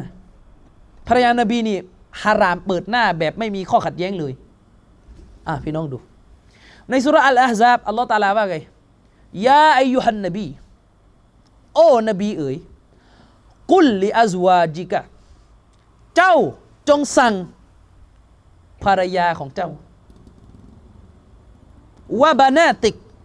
และก็สั่งลูกของเจ้าอันนี้อัลลอฮฺตะอาลาพูดกับท่านนบีให้สั่งนะสั่ง3คน3พวก เจ้าจงสั่งภรรยาเจ้าจงสั่งบุตรสาวของเจ้าวานิซาอิลมุมินีนและจงสั่งสตรีผู้ศรัทธาพวกเราด้วยนะพวกเราอยู่ในคำสั่งด้วยนะสั่งให้ทำอะไรอ่ะสั่งให้ทำอะไรยุดนีนะอะลีฮินนะมินจาลาบีบิฮินนะสั่งเจ้าจงสั่งสามพวกเนี้ยสั่งภรรยาเจ้าสั่งลูกของเจ้าสั่งสตรีผู้ศรัทธาให้ฟังภาษาอาหรับก่อนให้อิดนะพวกนางด้วยกับผ้าจิลบาบอันนี้แปลลวกๆก่อนเดี๋ยวจะบอกว่าอิดนะแปลว่าอะไรให้อิดนะพวกนางให้พวกนางเนี่ยอิดนะตัวของพวกนางเองด้วยกับผ้าจิลบาบพี่น้องครับคำถามและอิดนะเนี่ยมันคืออะไรอีกอ่ะอันนี้คือย่อยอาหรับเป็นอาหรับก่อนแล้วเดี๋ยวมาไทยละย้ำตรงนี้นะฟังช้าๆอัลลอฮฺตะอาลาบอกกับท่านนบีว่าโอ้รอซูลเจ้าจงสั่งสามกลุ่มเนี่ยภรรยานบี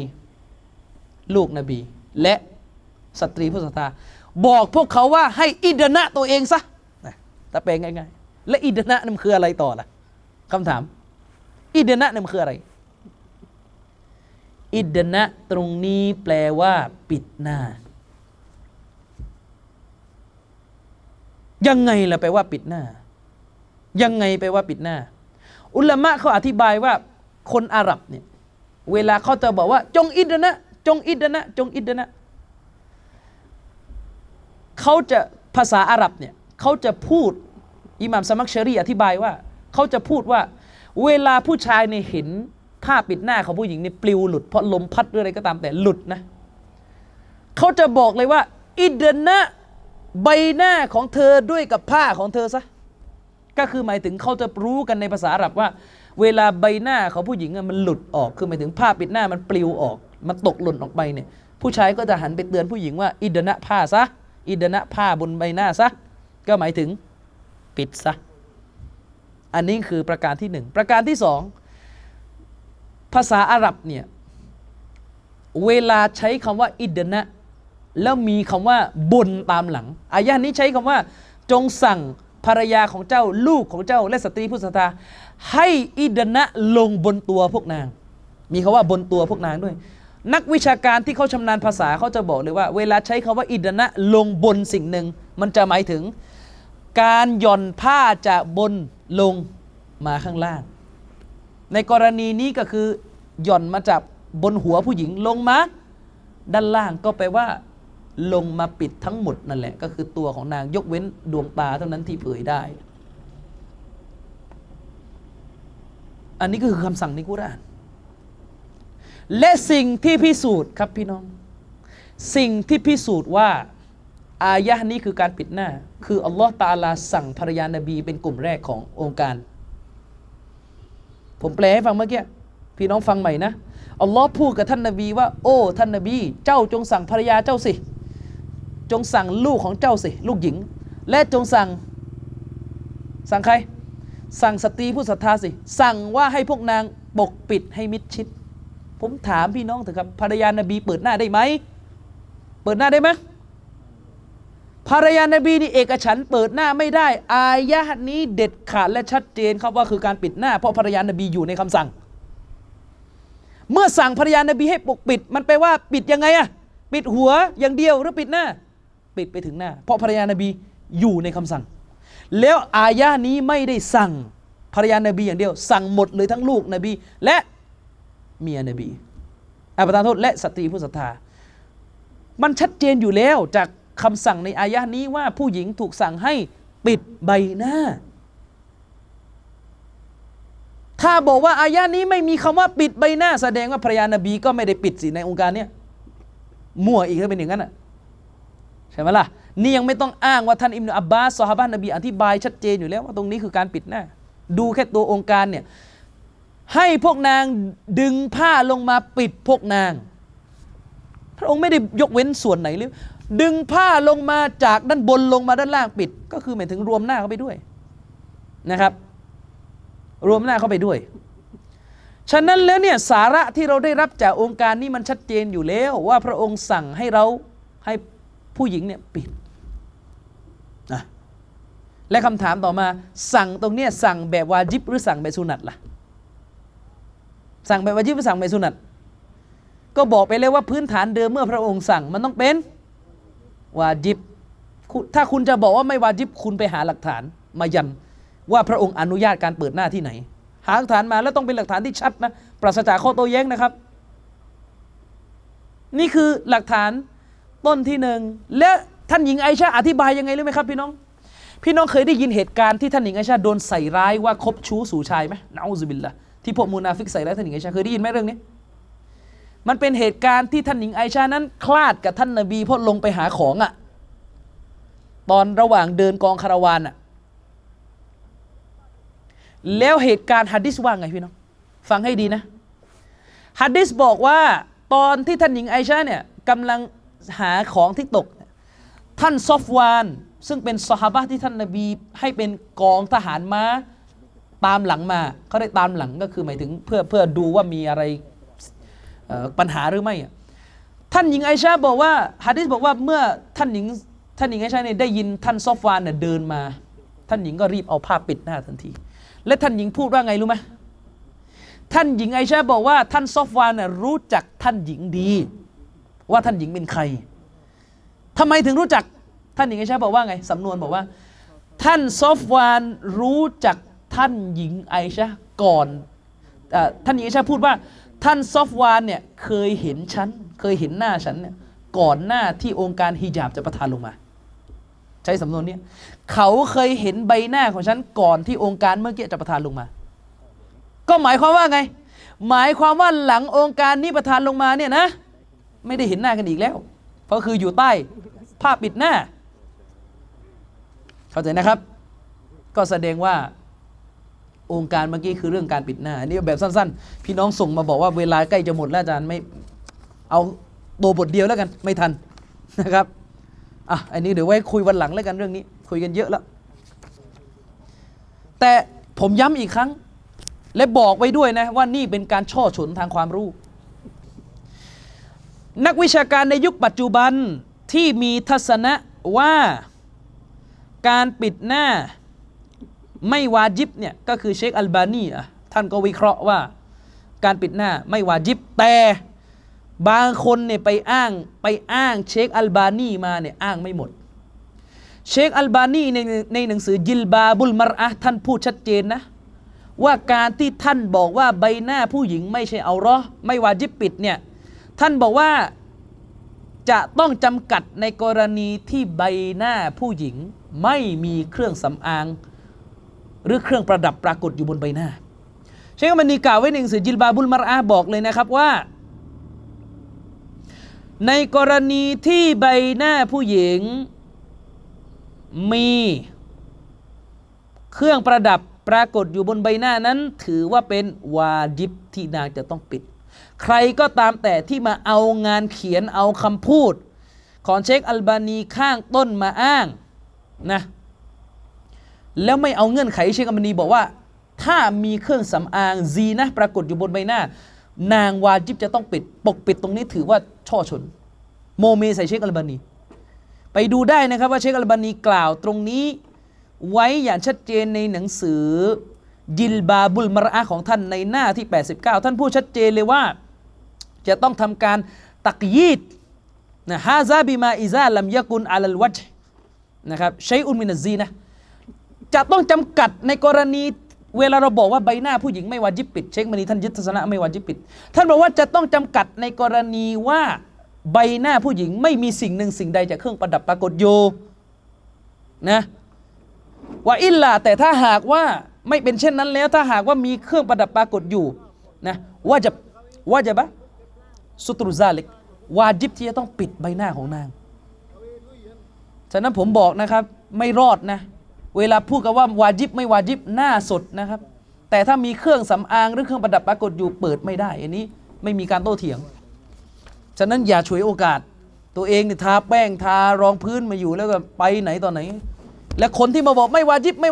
กล้าพูดอันนี้ถือว่าช่อฉนนะครับไม่มีเวลาแล้วเอาเร็วๆสุดท้ายแล้วคำถามชาวบ้านจัดงานเลี้ยงวะลีมะห์แต่เปิดเพลงมาลายูคุยเรื่องแขกเข้างานเสียงดัง รบกวนชาวบ้านอยากให้อาจารย์ตักเตือนหน่อยพี่น้องครับงานนิกะห์อันนี้เราพูดกันเป็นกฎของเราก่อนงานนิกะห์ที่ชัดเจนว่ามีของฮารอมมีเพลงอย่างเงี้ยพี่น้องอย่าไปงานนี้ฮารามไปเดินออกอันนี้ต้องให้บทเรียนเจ้าภาพด้วยไม่ต้องไปนะครับฮารามไปแต่แรกแล้วเขาได้ต้องอิงการุลมุงกัรต้องมีการแสดงจุดยืนที่จะไม่เอาของชั่วงานที่มีการเปิดเพลงเนี่ยไม่ต้องไปอันนี้หนึ่งส่วนเจ้าภาพที่จัดไม่ว่าจะเป็นเพลงมลายูเพลงอาหรับเพลงฝรั่งห้ามหมดนะครับเจ้าภาพที่จัดท่านต้องเตาบัตและต้องรู้ด้วยนะครับว่าท่านกำลังเป็นเหตุให้ผู้คนทำบาปต่อเนื่องท่านเปิดเพลงท่านคุยกันเรื่องแขกในงานไม่รู้คุยเลยบางทีคุยบางทีเลอะเทอะถึงขนาดวิจารณ์ความสวยของแขกที่มาโอ้ยคนนี้สวยคนนั้นเขาเนี่ยชั่วร้ายหมดสิ่งเราเนี่ยแล้วบารอกะห์ในงานจะมีได้ยังไงวันแต่งเนี่ยก็เละหมดแล้วนี่ยังไม่ต้องพูดเรื่องถ่ายปนชายหญิงกับตามบูธนะเรื่องนี้ไม่มีขัดแย้งนะทั้งเก่าทั้งใหม่ต้องปฏิบัติเหมือนกันคณะเก่าคณะใหม่ต้องทำเรื่องนี้โต๊ะครูคณะเก่าต้องพูดด้วยไม่ใช่พูดแค่ว่าเราต้องเรียนวิชาตะซอวุฟวิชาซูฟีเราจะได้